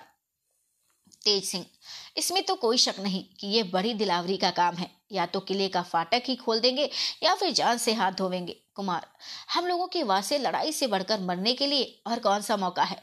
या तो चुनारगढ़ फतेह करेंगे या बैकुंठ की ऊँची गद्दी दखल करेंगे। दोनों हाथ लड्डू हैं। तेज सिंह, शाबाश, इससे बढ़कर और क्या बहादुरी होगी। तो चलिए हम लोग भेष बदल कर किले में घुस जाएँ, मगर ये काम दिन में नहीं हो सकता। कुमार क्या हर्ज है? रात ही को सही। रात भर किले के अंदर ही छिपे रहेंगे। सुबह जब लड़ाई खूब रंग पर आएगी, उसी वक्त फाटक पर टूट पड़ेंगे। सब ऊपर फसीलों पर चढ़े होंगे। फाटक पर सौ पचास शादियों में में घुसकर दरवाज़ा खोल देना कोई बात नहीं है। देवी सिंह, कुमार की राय बहुत अच्छी है, मगर जोशी जी को बाहर ही छोड़ देना चाहिए। ज्योतिषी, सो क्यों? देवी सिंह, आप ब्राह्मण हैं। वहाँ क्यों ब्रह्म हत्या के लिए आपको ले चलें? ये काम क्षत्रियों का है, आपका नहीं। कुमार हाँ जोशी जी आप किले में मत जाइए, ज्योतिषी। अगर मैं अयारी ना जानता होता तो आपको ऐसा कहना मुनासिब था। मगर जो अयारी जानता है उसके आगे जमा मर्दी और दिलावरी हाथ जोड़े खड़ी रहती है। देवी सिंह अच्छा चलिए फिर, हमको क्या, हमें तो और फ़ायदा ही है। कुमार, फ़ायदा क्या? देवी सिंह इसमें तो कोई शक नहीं। ज्योतिषी जी, हम लोगों के पूरे दोस्त हैं, कभी संग न छोड़ेंगे। अगर ये मर भी जाएँगे तो ब्रह्म राक्षस होंगे और भी हमारा काम इनसे निकला करेगा। ज्योतिषी, क्या हमारी ही अवगति होगी? अगर ऐसा हुआ तो तुम्हें कब छोड़ूँगा? तुम्ही से ज़्यादा मोहब्बत है। इनकी बातों पर कुमार हंस पड़े और घोड़े पर सवार हो अयारों के साथ ले चुनारगढ़ की तरफ़ रवाना हुए। शाम होते होते ये लोग चुनारगढ़ पहुँचे और रात को मौका पाकर कमन लगा किले के अंदर घुस गए। दिन अनुमानतः पहर भर के आया होगा। कि फतेह सिंह की फौज लड़ती हुई फिर किले के दरवाजे तक पहुँची। शिवदत्त की फौज बुर्जियों पर से गोलों की बौछार मारकर उन लोगों को भगाना चाहती थी कि एकाएक किले का दरवाज़ा खुल गया और जर्द रंग की चार झंडियाँ दिखाई पड़ी, जिन्हें राजा सुरेंद्र सिंह, महाराज जय सिंह और उनकी कुल फौज ने दूर से देखा। मारी खुशी के फतेह सिंह अपनी फौज के साथ धड़ाधड़ कर फाटक के अंदर घुस गया और बाद इसके धीरे धीरे कुल फौज किले में दाखिल हुई। फिर किसी को मुकाबले की ताब न रही। साथ वाले आदमी चारों तरफ़ दिखाई देने लगे। फतेह सिंह ने बुर्ज पर से महाराज शिवदत्त का सब झंडा गिराकर अपना जड़ झंडा खड़ा कर दिया और अपने हाथ से चोब उठ, उठाकर ज़ोर से तीन चोट डंके पर लगाई, जो उसी झंडे के नीचे रखा हुआ था। क्रूम धूम फतेह की आवाज़ निकली, जिसके साथ ही किले वालों का जी टूट गया और कुंवर वीरेंद्र सिंह की मोहब्बत दिल में असर कर गई। अपने हाथ से कुमार ने फाटक पर चालीस आदमियों के सिर काटे थे, मगर अयारों के सहित वे भी जख्मी हो गए थे। राजा सुरेंद्र सिंह किले के अंदर घुसे ही थे कि कुमार, तेज सिंह और देवी सिंह झंडियाँ लिए चरणों पर गिर पड़े। ज्योतिषी जी ने आशीर्वाद दिया। इससे ज़्यादा न ठहर सके। जख्मों के दर्द से चारों बेहोश होकर ज़मीन पर गिर पड़े और बदन से खून निकलने लगा। जी सिंह ने पहुंचकर चारों के जख्मों पर पट्टी बांधी। चेहरा धुलने से ये चारों पहचाने गए। थोड़ी देर में ये सब होश में आ गए।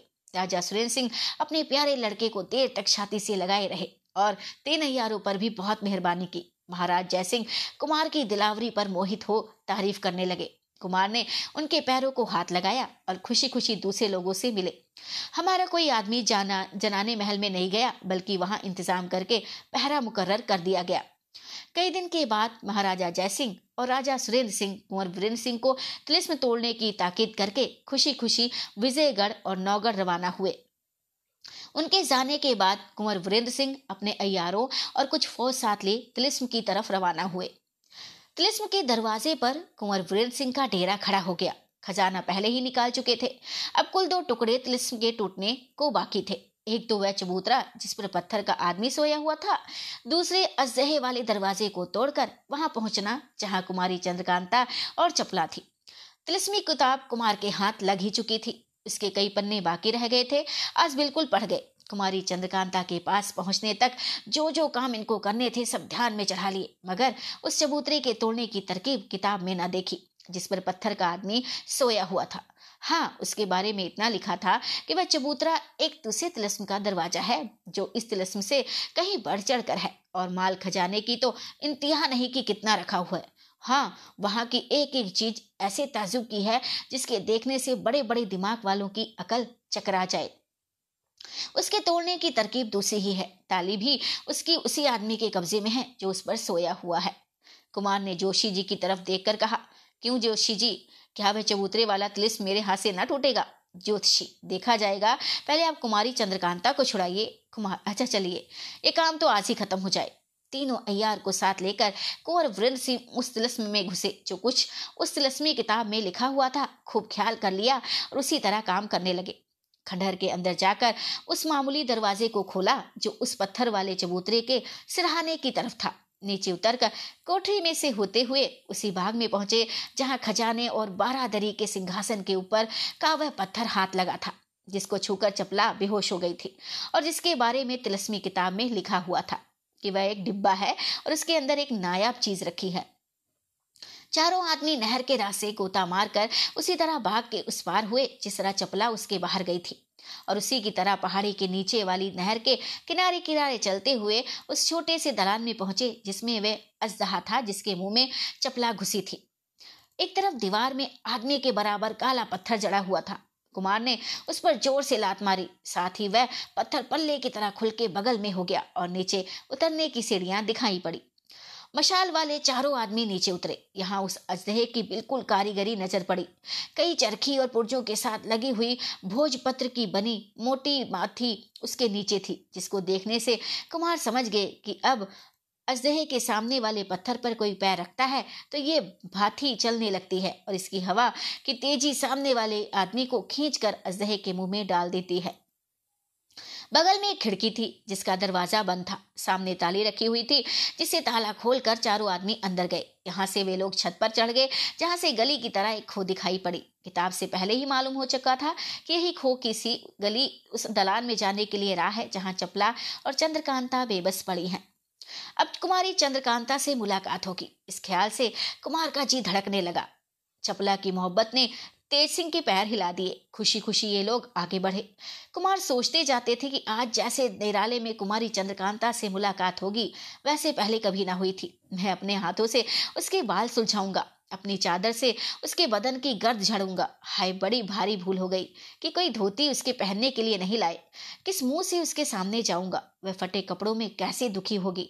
मैं उसके लिए कोई कपड़ा भी नहीं लाया, इसलिए वह ज़रूर खफा होगी और मुझे खुद गर्ज समझेगी। नहीं नहीं, वह कभी रंज न होगी। उसको मुझसे बड़ी मोहब्बत है, देखते ही खुश हो जाएगी। कपड़े का कुछ ख्याल ही ना करेगी। हाँ खूब याद पड़ा। मैं अपनी चादर अपनी कमर में लपेट लूँगा और अपनी धोती से पहनाऊँगा।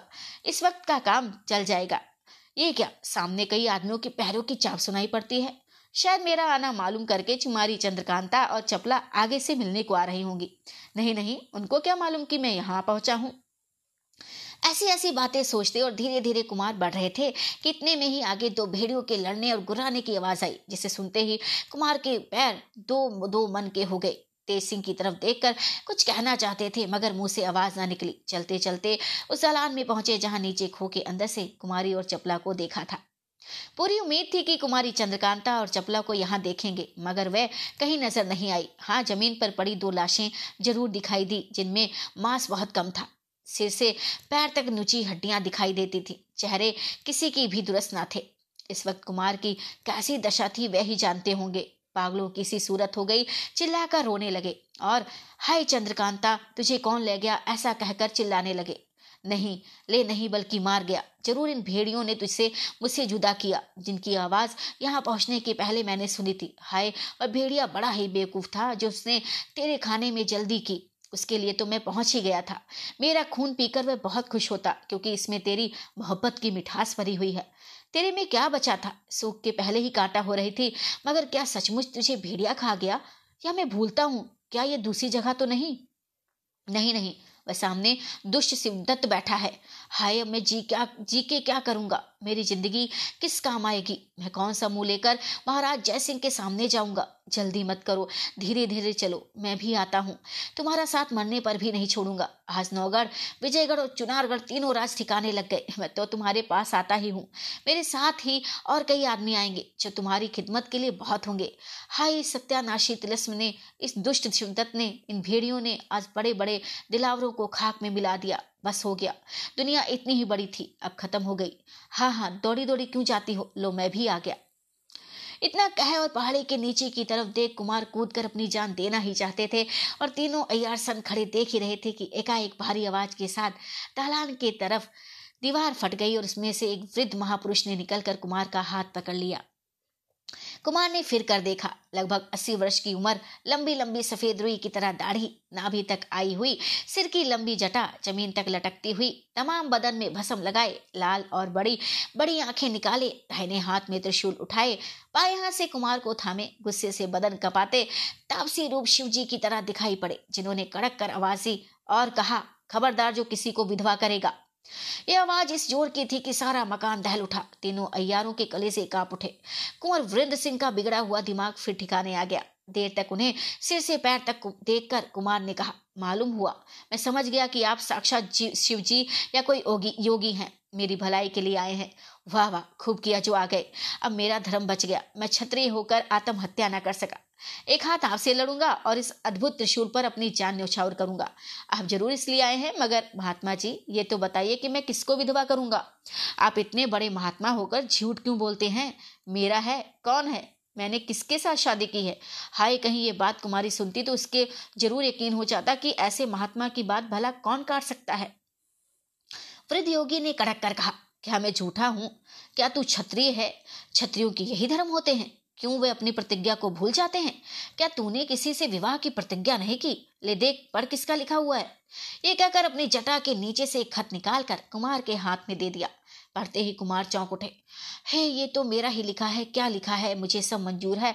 इसकी दूसरी तरफ़ क्या लिखा है? हाँ अब मालूम हुआ, ये तो उस वनकन्या का खत है। इसी में उसने अपने साथ ब्याह करने के लिए मुझे लिखा था। उसके जवाब में मैंने उसकी बात कबूल की थी, मगर खत इनके हाथ कैसे लगा? वनकन्या का इनसे क्या वास्ता? कुछ ठहर कर कुमार ने पूछा, क्या इस वनकन्या को आप जानते हैं? इसके जवाब में फिर कड़क के वृद्ध योगी बोले, अभी तक जानने को कहता है, क्या उसे तेरे सामने कर दूँ? इतना कहकर एक लात ज़मीन पर मारी, ज़मीन फट गई और उसमें से वनकन्या ने निकलकर कुमार के पाँव पकड़ लिए। तीसरा अध्याय समाप्त हुआ। चौथे अध्याय को सुनने के लिए मेरे पेज को फॉलो करें, लाइक करें, शेयर करें, कमेंट करें। तब तक के लिए सबको नमस्ते सबको प्रणाम।